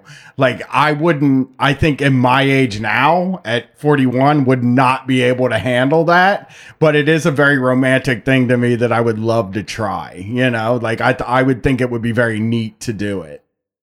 Yeah. Oh, how, how long ago was this? You said. This was a couple of years ago. Um, some friends of mine actually recently did it again. It was the same two guys and then another guy. Um, and they they stepped out of the cab a little too early when it was still the daylight, and they got called in and had to bail off the train. And I ended up having to drive all the way down to uh, to Centralia, Washington, and get them. well, no. at least you're a good friend though that you would go down and get them. It's cool that you tried it. Like, is it uh uh do you know people that go like all different parts of the country? Because I didn't know you get air conditioning and shit rolling in a thing like that. Yeah, I know a few people who do it quite a lot. They've got, you know, thousands and thousands of miles under the belt. They ride everything. They'll ride the DPU. They ride the intermodal cars that, that have a little mini well in them that you can hide in. Uh, back in my college days, I rode a little bit more in the South and I rode like, uh, general manifest trains, which are like the, the, the box cars and the grain, the grain cars. Those are good rides. Yeah. How many other are there? There are there more than your crew on those on those on those trains? Like, do you do you meet other people that are doing the same thing often? I know. Uh, I've only run into one other like random person in a yard looking to get on a train once. That was in like Virginia many years ago. He was trying to go to New York, and I was trying to go to uh, North Carolina. Okay. But I know a lot of other my friends who ride freight trains have just randomly run into people that way. That's If not on the same train, then like the same like because yards will have like one or two catch out spots. You know, they're a good spot to get on a train. Okay. and you'll run into people there. Or like a town will have only one good yard and one good catch out spot, and you'll run into like everybody there who's passing through, good and bad. yeah. There's a lot of different kinds of people that ride freight trains.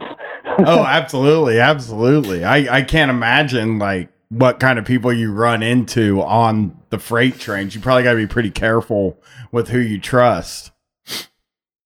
yeah, like generally the etiquette is like you don't just get onto the same car as someone you don't know that's considered like really aggressive. It's like then you're stuck on that car as it's rolling down the railroad at 60 miles an hour with this random person you've never met before. That's really uh, that can be really dangerous. Yeah, I appreciate that. So like Matt. you would I definitely have to ask, ask, ask permission to get on a car that somebody else is already on.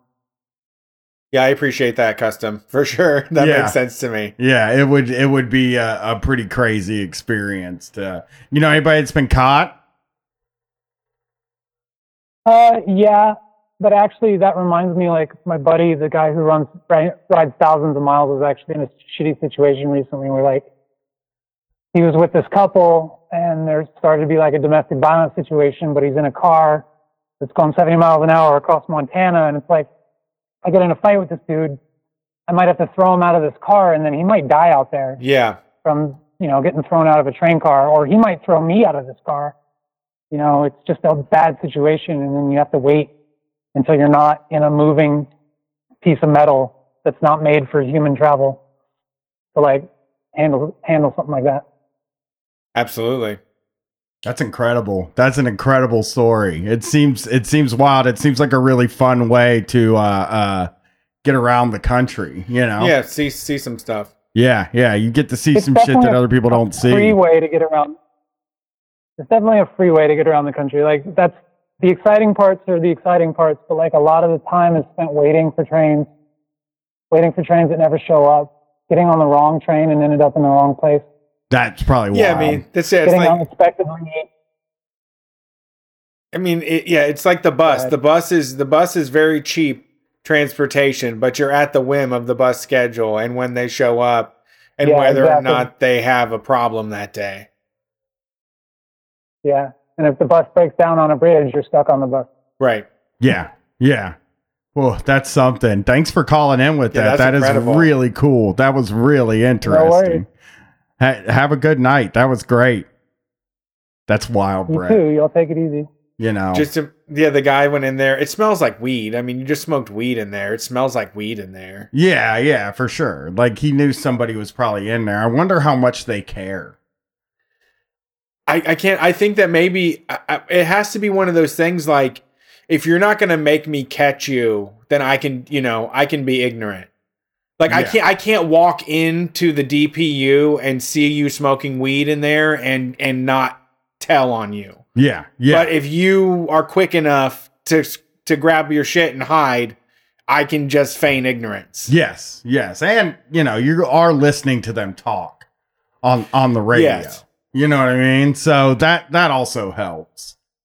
But I think also you could say something on the radio, drive your car up to the front and say, someone's sleeping in that DPU. Someone's got fucking a camp going in that DPU. Back Yeah, there. yeah. I guess that's true. I guess that's true. But That would be my, that would give me the anxiety would be, you know, what were they not saying on the radio right now? Oh, exactly, exactly. Yeah, yeah, yeah. I mean, it it would definitely be an anxious way to travel the Yeah. country. I, I, I think it would be, yeah, I would love to do it. It would be fun. Um, I'm sure getting, getting arrested for it is a pain in the ass, but I do love running away from authority figures, especially like train authority figures, because they're not like, they're not that invested. They just want to shoo you away from the train. And if you keep running in the other direction, I doubt they're going to come after you, you know? yeah, for sure, for sure. This is it's incredible. It, it's it's really an interesting. Uh, uh, that is a real interesting way to get around. I'm looking at. I, I googled it and there's a lot of hitchhiking stories and a Oh, lot yeah. of train hopping stories and I'm like it's crazy that people do this you know Thanks for calling Street Fight. Who we talking to tonight?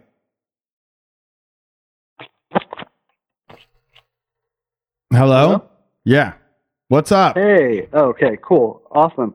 Uh, nothing much. I uh, have a story, and then I wanted to ask for some advice from you guys. Uh, so last week, I think it was last week, you guys were talking about the worst companies to work for. Uh, yeah Yo, that's us. Yeah, can you hear me? yeah we can hear you Okay, cool, cool. Yeah, we did that. Um, so you uh, mentioned Fresh Market, and I worked at Fresh Market for a year. Um, right and it- on It, definitely, it's it's retail, so it sucks. You guys. You worked know at the number three Um, worst company to work for in 2019. I should put it on my portfolio. Yeah. Uh, like I can fucking if you yeah, go it- to an interview and and I've been watching a lot of interview videos just for the show just to see if I can find some good stuff for us to listen to on the show. And what they always say is like don't badmouth your previous employer, but if I was you when I had an interview I'd be like, "Yes, I worked at uh Fresh Market for a year and that's the third worst company in the world to work for in 2019. So, I think I can pretty much handle anything." Yeah, it was. Uh, I was honestly surprised that it was on the list, but I think it's just because the store I worked at had like night for at least for managers had like nice management. Like the store manager, I think he kind of knew that working in retail sucks. So like every night he would like have the dudes in the meat department make a shit ton of food for everybody. Um, so it was That's smart. it was okay, but like it, it was uh, in a really like fresh markets are always kind of in like bougie parts of town, yes. Yeah. so it's just like you know like tons of rich people. Um, The food isn't so even weird, special. it's funny because I don't think they really sell anything there that you can't get at like Whole Foods, but it's also more expensive than Whole Foods. There was man, uh, uh, like when I, I used to do mystery shopping for Whole Foods, and I remember that their cauliflower was always a dollar fifty more than anywhere else, and I just refused to fucking pay it. It was the same branding and everything, and I just couldn't believe that everyone just was like, cauliflower's four fifty. It's like it's not, it's not, and everywhere else it's not that much. Yeah, yeah, oh yeah, no, it's it's was so bizarre. I worked in produce, and like all the produce we had for the besides like a few items that you might not be able to find at Kroger was all like the same brand of like strawberries or whatever. And you'd have these like rich old women come in that were convinced that somehow our strawberries or whatever was better than other places. And it's like, no, no, it's the exact same, guys. you're like spending so much more money. But I guess that's what happens when you're you're rich. you Yeah, know? they have no, the- no concept of the money you're spending. They even have the same ass uh, uh, uh, Driscoll strawberries Yes. as any other place. They'll put them out in the fucking container that says Driscoll, Driscoll. on it. You're like, motherfucker, these are what they got at Kroger. But uh, I know Driscoll. Yeah. but it's tight. It's uh, actually a bad place, and you should try to avoid buying that stuff as much as possible. What? But Driscoll is just really abusive to undocumented workers who Oh, I didn't pick know the strawberries. Yes, yes. But I mean, Oh, that's all they sell at a lot of places. But Yeah. when you go into a, a place like Fresh Market and you see that the packages say Driscoll on them, you should be like, oh, nothing in here's better than the other store. I mean, the only place that the produce is going to be better is a farmer's market. And even that's kind of a crapshoot. You know, they can also go out and buy Driscoll strawberries in Yes. bulk. Dallas Farmers Market. There's a lot of there was a lot of produce distribution places, and you would get closeout bananas. So they would be Dole and Chiquita bananas. It was just that they had a whole pallet full of them that were going to go bad today, and someone bought them all. They weren't like you know, they weren't bananas from someone's fucking farm.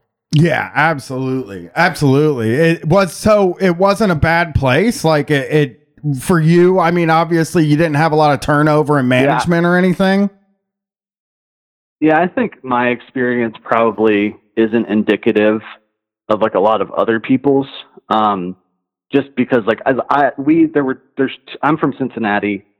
There's w- I don't know if the other one closed, but there were at one time two stores in Cincinnati, and the one I worked at was in Kenwood, which is like you know rich bougie part of town, and the other one was kind of in a uh, I think it was like Oakley, that part of Cincinnati, which is you know has a, a mixture of like middle to high income families.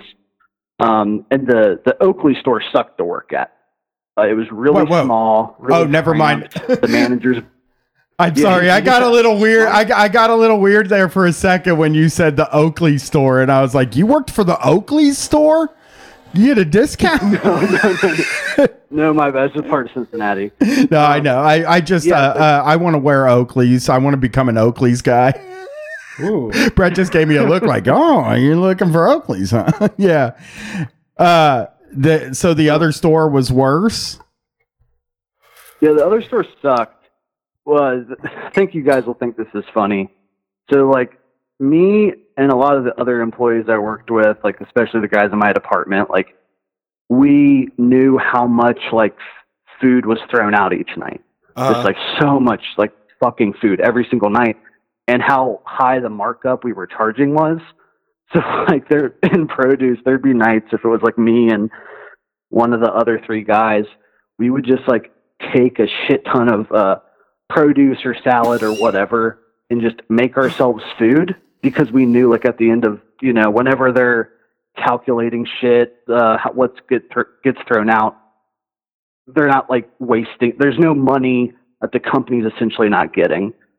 Um, so we, we for the year I was there, I tried to make the best of it by just eating as much as I could there for free. yeah. Um, their their employee discount did suck though. Like, because if everything's so expensive, even if you're getting twenty percent off, it's, it's like Yeah. it was it was useless. You're still paying more than Aldi. Um, You're paying more than Aldi on everything. Yeah, precisely. The there's this one the there was one dude that worked in the meat department. So like you know how like retail stores that like I don't know how often this happens because this was like the only retail place I had worked in. Um, the end of every year they get to like count everything in the store. Or maybe it's like every so many months. Yeah, Inventory. like they everybody stays overnight and does that. Uh, there were a few employees that were allowed to be in the store without like a manager, um, and the decorations in Fresh Market are really lame. Uh, that so at the, the along the walls of the store near the ceiling, like above like the cold cases and stuff, are all like uh, rocking chairs, and it's supposed to look like grandma's home. Uh, yeah, yeah, I remember Com- that. comfort. On the yeah, it's precisely uh, on the produce side. There was this giant like stand up bass. And I come into work one day, and one of the guys I worked with was like, Where did the bass go? And I'm like, What are you talking about? And we look up and it's not there. You know, I'm not like looking up near the ceiling normally, so just never noticed. And, uh, you know, like, why would they have taken that? Um, and it worth- turned out one of the Bases are worth a lot of money. One of the dudes, yeah, one of the dudes in the meat department. I don't know if he ever really got caught for it. The rumor was uh, that when he was doing inventory overnight and there were no managers in there, and one of the other guys took it down and just loaded it into the guy's van. yeah, I mean, so like I was like. The, the, the most epic heist ever. You stole the stand-up bass. right. I would say if it's a real stand-up bass, I mean, it could be worth several thousand dollars. Like that is a really good item to pick up. Right, and you can also like you you like nobody probably even noticed it was gone. It takes a Really, while to yeah. figure it out. Then you don't know when it happened. Yeah. So you're like, oh, it could have happened Yeah, a year yeah. ago or two days ago, or you can't really even depend on it being somebody that still works at the store, you know? I never thought about like stealing the tchotchkes on the wall at a like you go to Applebee's and steal the Yeah. fucking sled off the side of the wall. Yeah, that's a that's worth a hundred dollars on eBay. That's a nice sled there. I'm gonna Yeah. go ahead and take that. oh, that's yeah, I hope very that guy funny. made some money, put it up on Craigslist or something. I mean, just uh, take it to a pawn shop sure and even get five hundred for it. You could probably get five hundred dollars for it at a pawn shop. I would imagine. Yeah. Oh yeah. Oh yeah, Yeah. uh, that's yeah, incredible. hopefully, hopefully he did that. Yeah. They they had a really I don't know how many re- like uh, grocery stores have this policy, but at Fresh Market you had to be clean shaven, or you could have a mustache. yeah, I Yeah. never really understood that.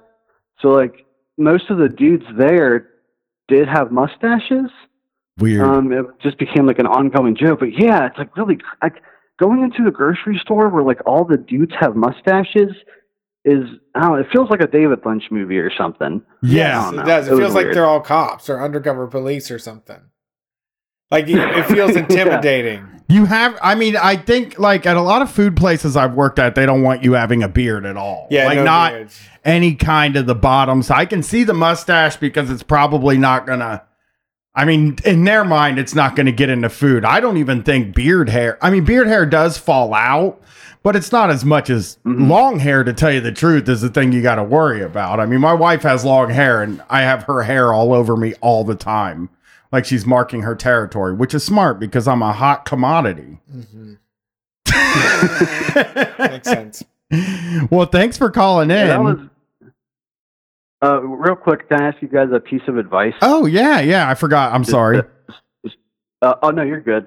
So I recently started a podcast with a buddy. It's pretty overtly political.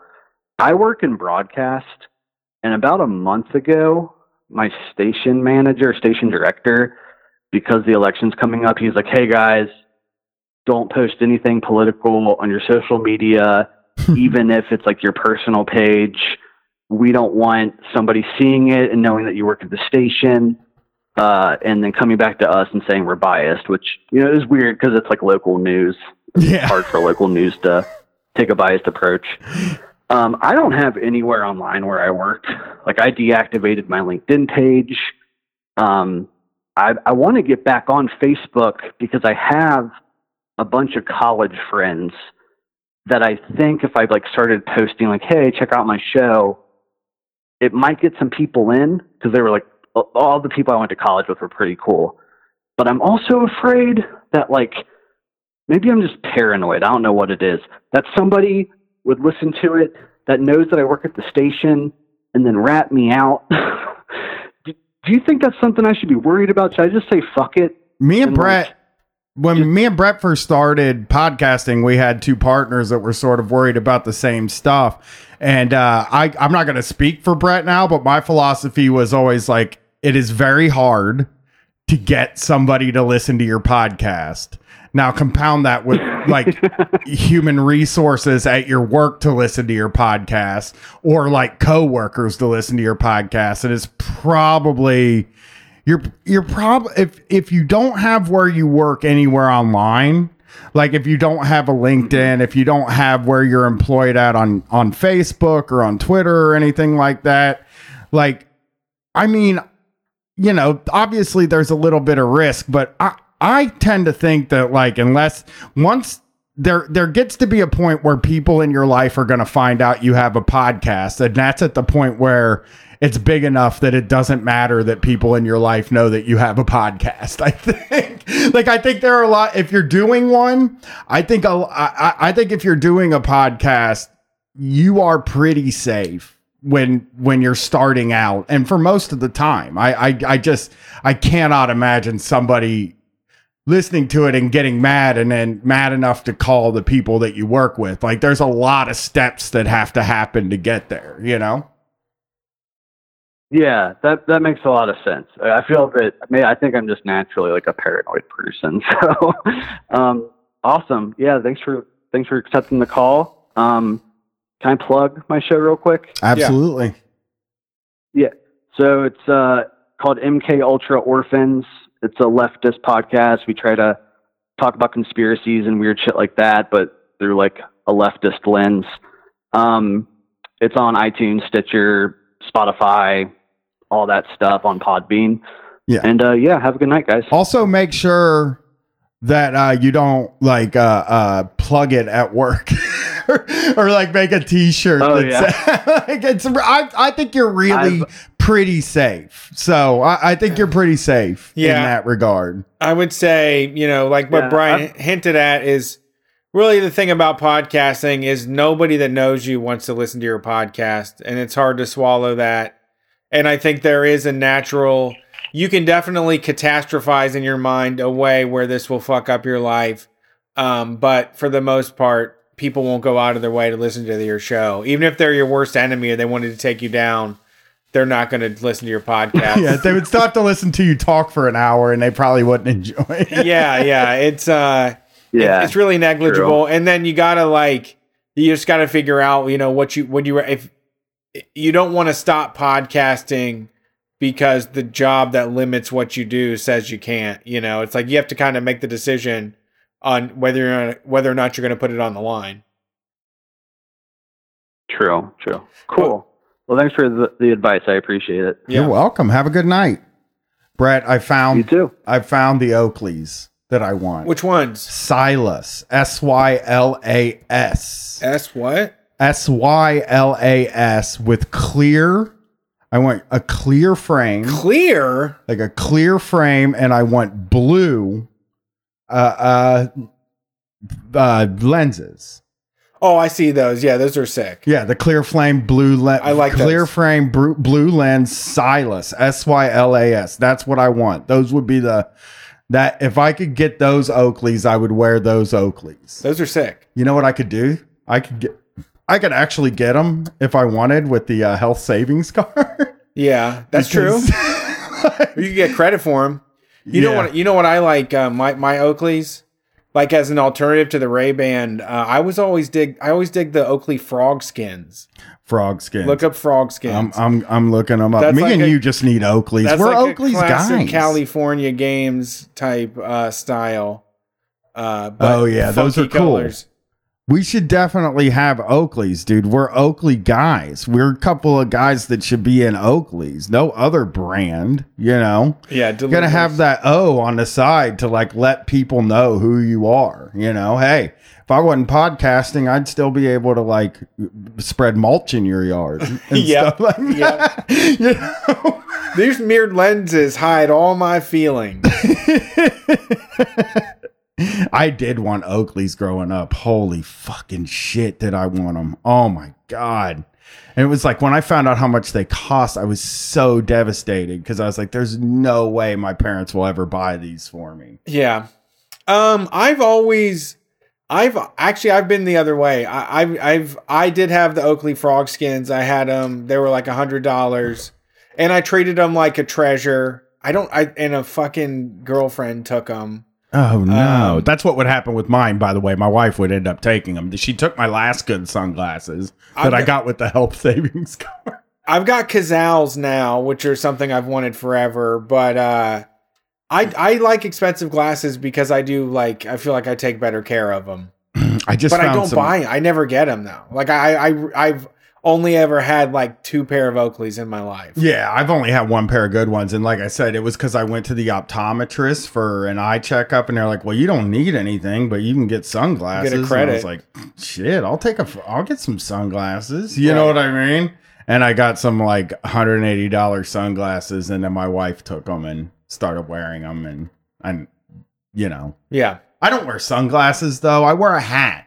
It's one of those things where like guys that wear hats shouldn't wear sunglasses. Yeah, you got to have one. It's one or accessory on the other, head, you yeah. know. Unless you put the sunglasses like on top of the bill, you know, that's a fucking look. That's a type of guy look. Yeah. You know, That says you're yeah you're to do some extreme sports, maybe play some beach volleyball. yeah, I don't know. I might have to take my hat off. You know, Yeah. I might have to take the old hat off. My brother drove by me the other day. I was wearing this hat and one of my cool T-shirts, and he was like, "Brian, your clothes are really working for you." He texted me. Oh, wow. After he saw me, I was like, "Hey, man, I really appreciate that because I like it when people tell me I'm well put together." Yeah, it's a great compliment. Yeah, Brett told me he liked my pants the other day, and then just so happens I wore them today, and now I'm embarrassed because I think I would think in your mind you'd be like, "Oh, I told him I like his pants. Now he's going to wear them over here every time." No, I know. no, but you know, I'm a disastrous thinker, are. If there's one thing I am, it's a disastrous thinker. I, I have my Brian diary that I keep upstairs. That's just like what a weird fucking guy. Well, they're he thought just because I liked They're- his pants, he could wear them every single time. That's going to earn him some extra credit. I think the issue is that they're green, so. right? And they fit in a way that my other pants never fit. Okay. So it was just sort of like when I was in school, like I was very conscious about like you can these are my favorite this is my favorite shirt. I can only wear it once a week. You cannot wear this. Sure. You can't even pull a Monday Friday. You know? You Okay. shouldn't do a Friday Monday. You know? Yes. And it, like it was just like the most devastating thing in the world. One day when I was in the fifth grade, I was on my way to school uh, wearing my cool Motley Crue T-shirt that said "Kickstart My Heart" on the back, and this girl was like, "You wear that shirt every day," and then everybody started laughing, and I was like, "All right, I guess I have to put more thought into." Separation of when I wear my shirts and I still feel that way now although I don't, yeah, a lot cooler about it now. Like I've cooled out. I'll wear the same shirt twice in a week or something now. But if there was when I was in school, I was very conscious of it. And when I was in college, keep in mind I was 36 years or 32 to 36 years old when I was in college. I would make sure that like I knew what I wore to one class so that if I went to that I wouldn't wear the same clothes just to the same class because I didn't want people to be like, the old guy comes in here, he's always wearing the same clothes. Yeah, I get it. I get it. Man, you guys notice the old guys I- always wear the same clothes? I'm actually getting rid of one of my oldest pair of sweatpants. Oh no. There's no reason to get rid of them. I mean, they look awful, but they do cover up like all the the stuff that's illegal to have out there in the public.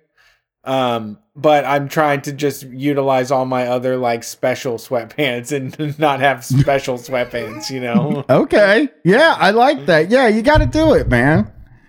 Uh, all right. Thanks for that's calling funny. Street Fight. Who we talking to tonight? Hello. Hey y'all, Howdy. Oh, made it on the phone. That's Hey, what's yeah. up? My name's Jay.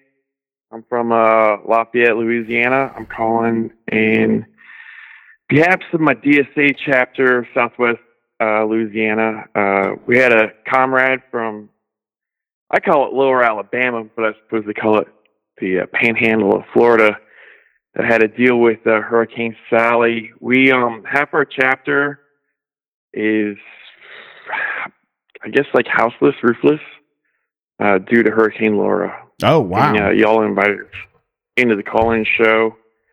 Appreciate that. I thought y'all were on uh, Eastern time, not Central time. It's uh, we are at bad Eastern on my time. part. From oh, are you okay? Well, I just fucked the times up. My bad. I missed. I missed the early call. It happens. I, I, I met y'all down at uh the uh, WrestleMania festivities in New Orleans. Uh, Brett, not my, Brett got me drunk as piss. That sounds like Brett. lie. That sounds like Oh, Brett. man. Brett Yeah. does that. He's a bad I think it influence. smoked y'all out. Yeet, yeet. Yeah. I want to be the bad influence. But yeah, I love y'all and I love the community. Um, we're going through a lot down here. I'm currently out on a job. Also work as a commercial diver.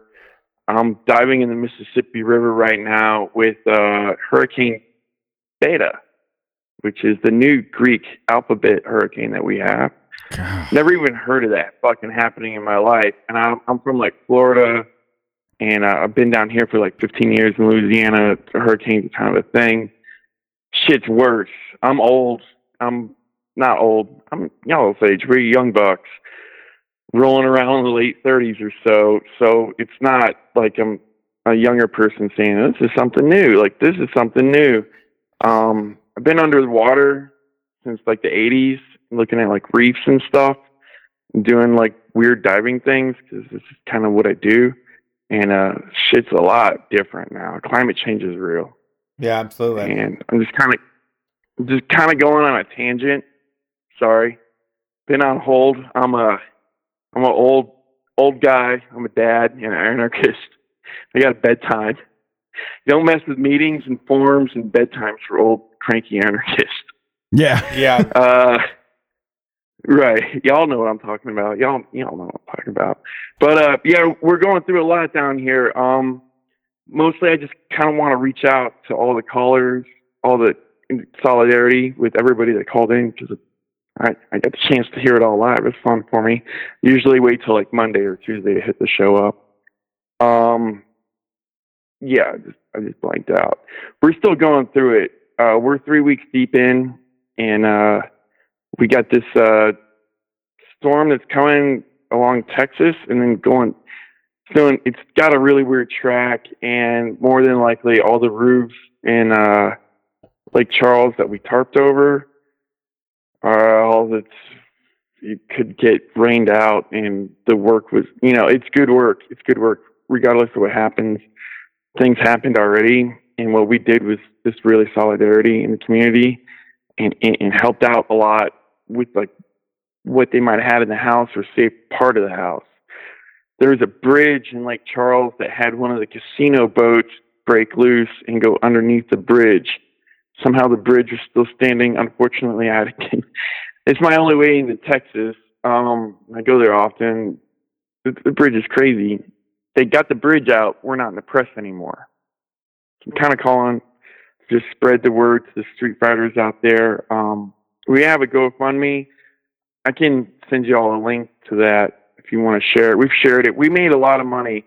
We're a really small DSA chapter that made for what uh, for for what we are is a shit ton of money. And uh, we we handed out two thousand dollars to a hotel that was basically full of uh, climate refugees from Lake Charles because uh, anybody that gets hit by these hurricanes now is directly climate change.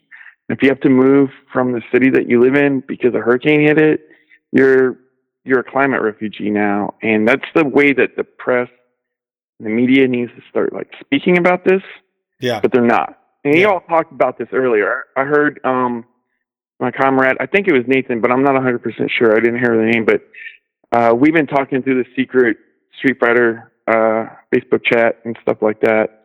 Um, get up on that, y'all, if you don't know about it. Uh, it's fun. Thanks for that community, y'all. I, I love you, you guys so much, and uh, you really get me through some some tough shit. Uh, we uh, yeah, that's it. We we had some Black Lives Matter protests start like right before the hurricane, just to get really wild with it. And um, the all her whole idea of starting the DSA chapter was just to uh, link up leftists in the community. Um, and we span like really wide, like it's southwest of a state, which could be pretty big. Unless you're in like Rhode Island, you know, Yeah. it'd be a lot of, could be a lot of people, or it could just be a lot of people spread out with like 10 lefties of whatever, but we can come together and have a meeting. And um, we're deep in Trump country. So just having three people that agree with you to get coffee with is like really nice. Um, so it's like you don't need to start like a leftist group, but make some friends and uh, try to make like a plan because I know y'all are in a pretty good spot there in Ohio, um, but uh, it it could turn into hurricane country here in like not Yeah. hurricane country, tornado tornado alley. It could be like tornado alley in like Yeah. twenty years. Yeah. Because if you look into it, that shit shifted in the past five years, which is really weird. And I was wrong. I don't think y'all ever be having to worry about hurricanes, but Iowa just had a fucking land hurricane. Any listeners in Iowa, solidarity with what y'all are going through Yeah. right now. Um, I keep my ear to the to the ground on all these like storms and stuff because of where we're at. Um, we work with another group called Mutual Aid Disaster Relief.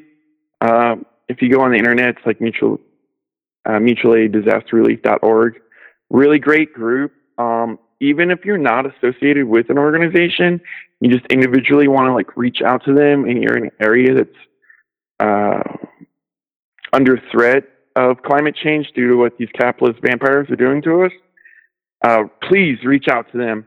We need volunteers still in um, Lake Charles for sure, and we we're gonna we need volunteers in uh, the the Gulfport Panhandle of Florida area to help out um, for sure. Uh, and uh, funding is is it's not in the press.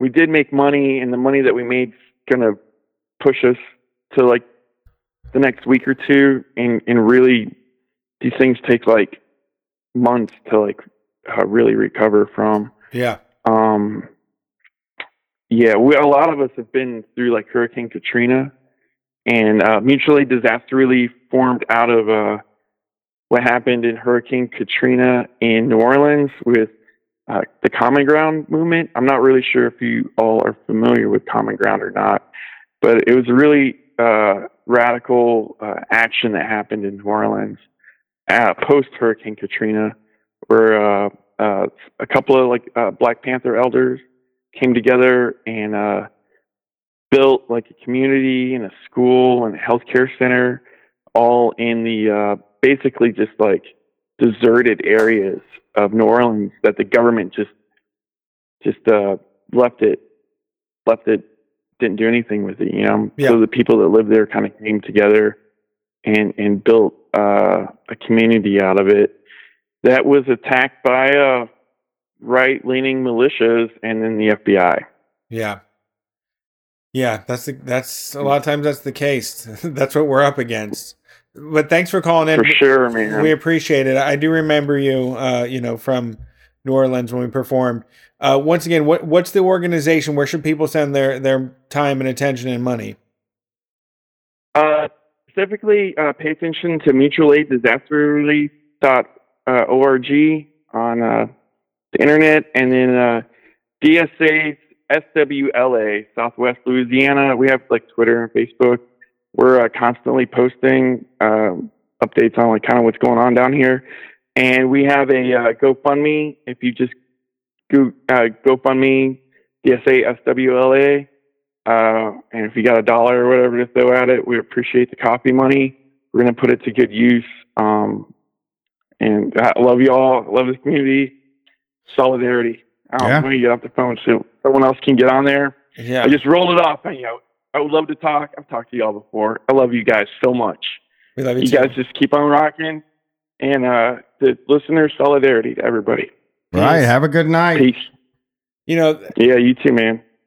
that's the i mean that's that's really like i think um i'm i'm not i don't want to i'm not dismissing like the the circumstances that we're in but you know fretting over politics stuff i don't think that my mental energy changes anything i don't think if i think about how horrible it is that ruth bader ginsburg just died if i think about that it doesn't do anything to think about it No. and and I think that in the coming future, um, you know, we're all waiting for that moment when they're like, "Oh, America's not here anymore." And now you're on your own. But it's not going to be like that. America's going to try to hang on to authority forever. Um, but even like, well past the point where they don't have Ex- power. exactly. You know, like even what even if it gets like delegitimized and shit like that, it's still gonna hang on to power. if it can't get enough soldiers to keep people in line and it has to give up parts of the city even looking at like those right-wing militias uh in the wildfires that were running checkpoints and shit on the west coast like right now during these relative period this relative period of normalcy you know i know a lot of people are are not experiencing that but uh, like right now is the time to get acquainted with people that are like-minded because you're going to want to know in 18 months, you're going to want to know the like minded people in your neighborhood that are willing to give you critical support and are willing to do the work. We need to know people right now that are engaged and ready. This is the time to step forward and say, like, I, I, what you stand for and where, and put your money where your mouth is, you know? A- absolutely, yes, yeah. It does. It does seem like we're we're in a in a fucking odd time, and The- we don't know what's coming, and and uh yeah, knowing people in your city It's like, is helpful. And it's like, you know, what's the point of doing food not bombs? It's just handing bread to poor people. Like those poor people are going to be poor forever if we don't change everything. It makes sense.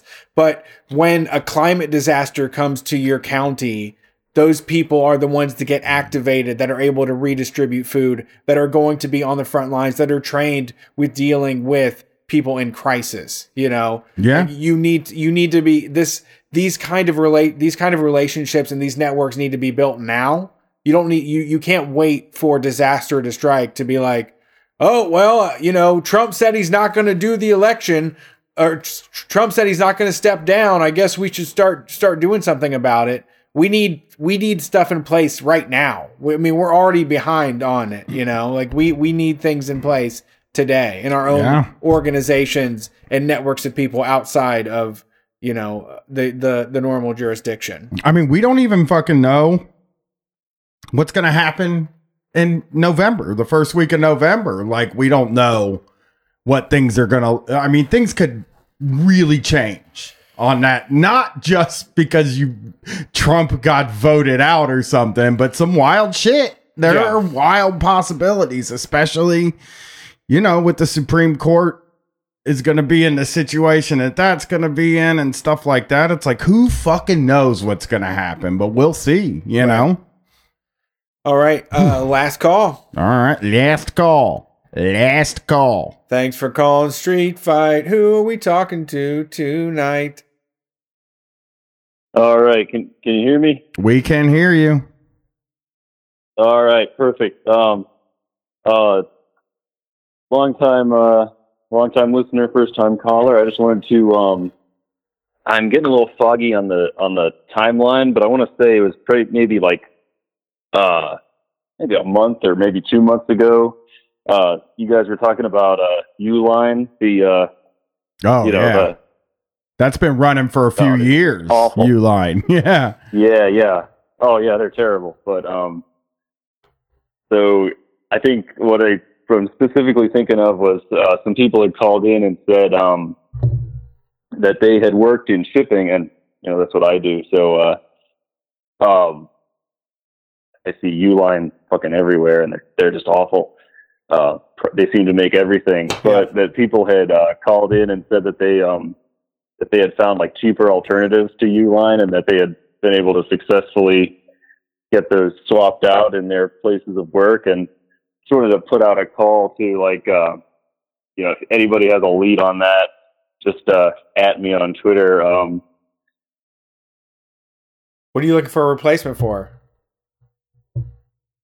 uh oh yeah Uline anything Uline Yeah, we were what we that's the thing did. What we would do is we would uh uh uh basically it's like what kind of I know that they use a lot of stuff, but what what kind of stuff would you have to be able to get cheaper in order to get the company to drop Uline? It would be yeah. And be then nice to do- people what? Sorry, Brett, you were the one that did it actually. I don't even know why I'm the one talking. no, no, I know. I mean, we basically we would just have people that worked in an industry that like, hey, I have I where do you get your pallets from? We use Uline, and then other people that have to buy pallets would find another place for them or or recommend another place. Oh, nice. I wish there was some sort of suggestion engine where you could get like the the best alternative to a Uline product. But we've had people. I If mean, only I'm sure people will contact our our uh, if you watch the Twitter feed and and if you're on Facebook, the Facebook group because we have success. There's been a few people that were successfully able to help find alternatives to Uline over the years that we've been talking about it. Yeah.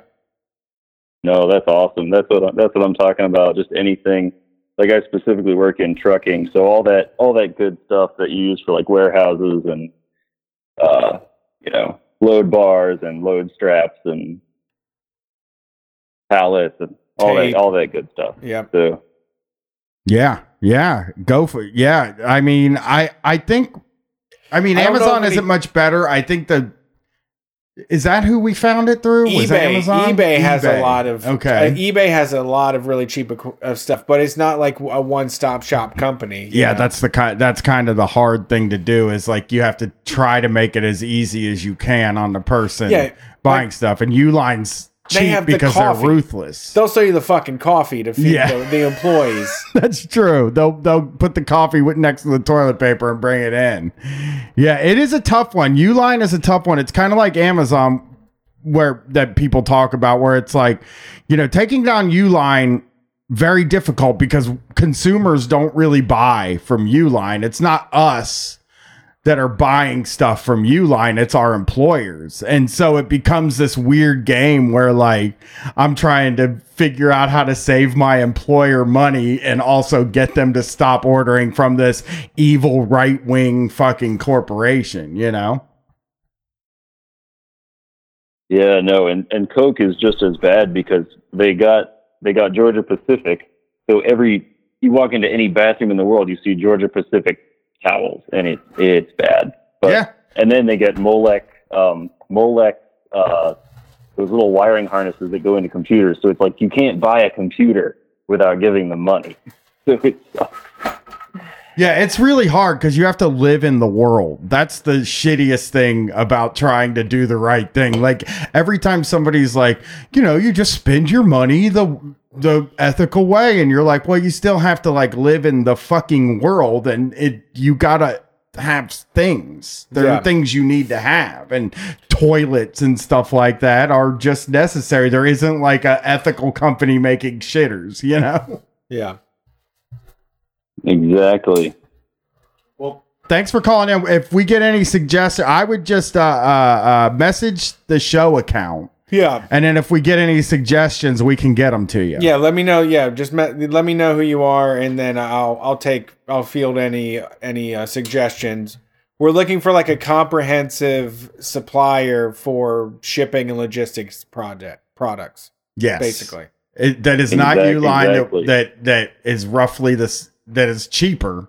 It, it, it help hopefully, but even be. Um, even if it's not cheaper, like maybe you know, if you have a, a sympathetic person working for the company, you might be able to talk them into moving to another thing just by being like, "Hey, have you ever read Liz Uihlein's?" Which we haven't done in a while. yeah, We got to read her She's still column. popping soon. off. Yeah. Oh, I'm sure she she's is. I bet a fan she's. of this COVID. I'll bet. Yeah, I'll bet she's off the hook on the COVID. She's probably having the time of her life right now, yelling. Yeah, Well, thanks Oh for. no, I gotta gotta throw gotta throw in one more detail. But the thing that recently set me off is she apparently traveled to Toronto and didn't have to quarantine for free because she's a billionaire. yes. I saw And that. Her previous remark, yeah, yeah, her previous remarks on it were, you know, it.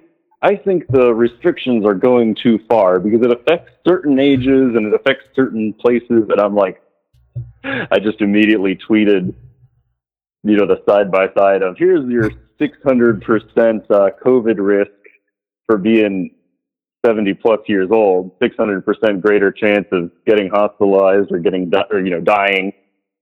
But then the, um, the article that I found that, that mentioned, you know, that she and her husband are both in their 70s, uh, also started off with a, with a description of how they're shaping the town that they're located in in Wisconsin. Yeah. Which you know, don't get me started. Wisconsin is a you know a right wing hellscape, It's the most But, beautiful state Uh, in in the Midwest, That they- That's the thing. yeah, well, yes, that too. So beautiful. but that they had threatened the town. It's like Manitowish Waters, I want to say, but they had threatened the town to not don not, to not make a three hundred thousand dollar donation. They moved a ramp that was near a pavilion they owned.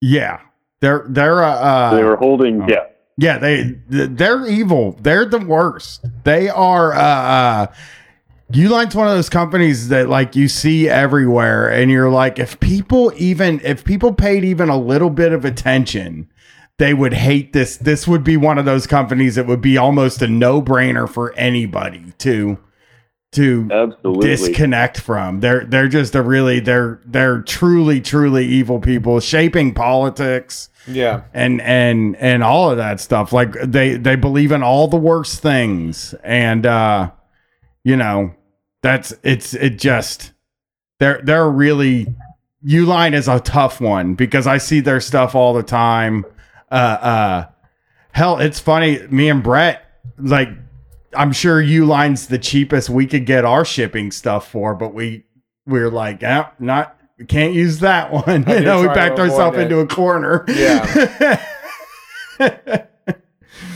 well, uh, yeah, we'll try to get you connected. Thanks for calling in. Yeah, appreciate it. Have a good night. All right, thanks, guys. I started saying have a good night at the end now.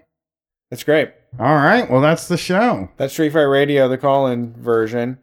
Uh, you can find us on all of your We are sorry, but the show has ended. Twitter machine, Goodbye. your apps, your, yeah, Twitter, What's the other Facebook, uh, YouTube, Spotify, Google Play, all of that Oh, stuff. come on. We're there. Come on. What? Just one weird one. Just one One weird what? podcast app.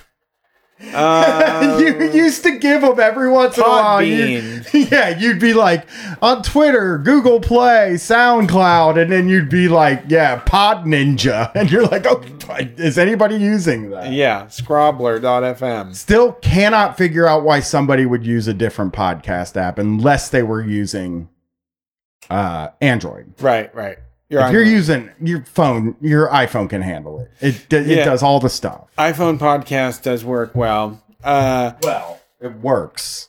w- we will be back on Wednesday to no- do another live show. Uh, thank you to everyone in the chat. We love to see from you. Alf DeWella, congressional baseball fan, Ryan Tennant, Nick Thompson, Red Wizard. Y'all Nick. Add so much to the show, and, and I love to see your commentary. So please come back and find us on, you know, twitch.tv. If you're an Amazon Prime subscriber, you get a free subscription on Twitch. So get your old ass over to twitch.tv, set up an account, subscribe to Street Fight Radio. We'll get like $3 for it. It's working. We're getting extra money. Plus, you get fun emojis over on Twitch, exclusive emojis you can't find anywhere else. And uh, we've got more coming to the bonus bonus show. Support Street Fight Radio at patreon.com slash Street Fight Radio. Peace. Oh, and also Mother Father.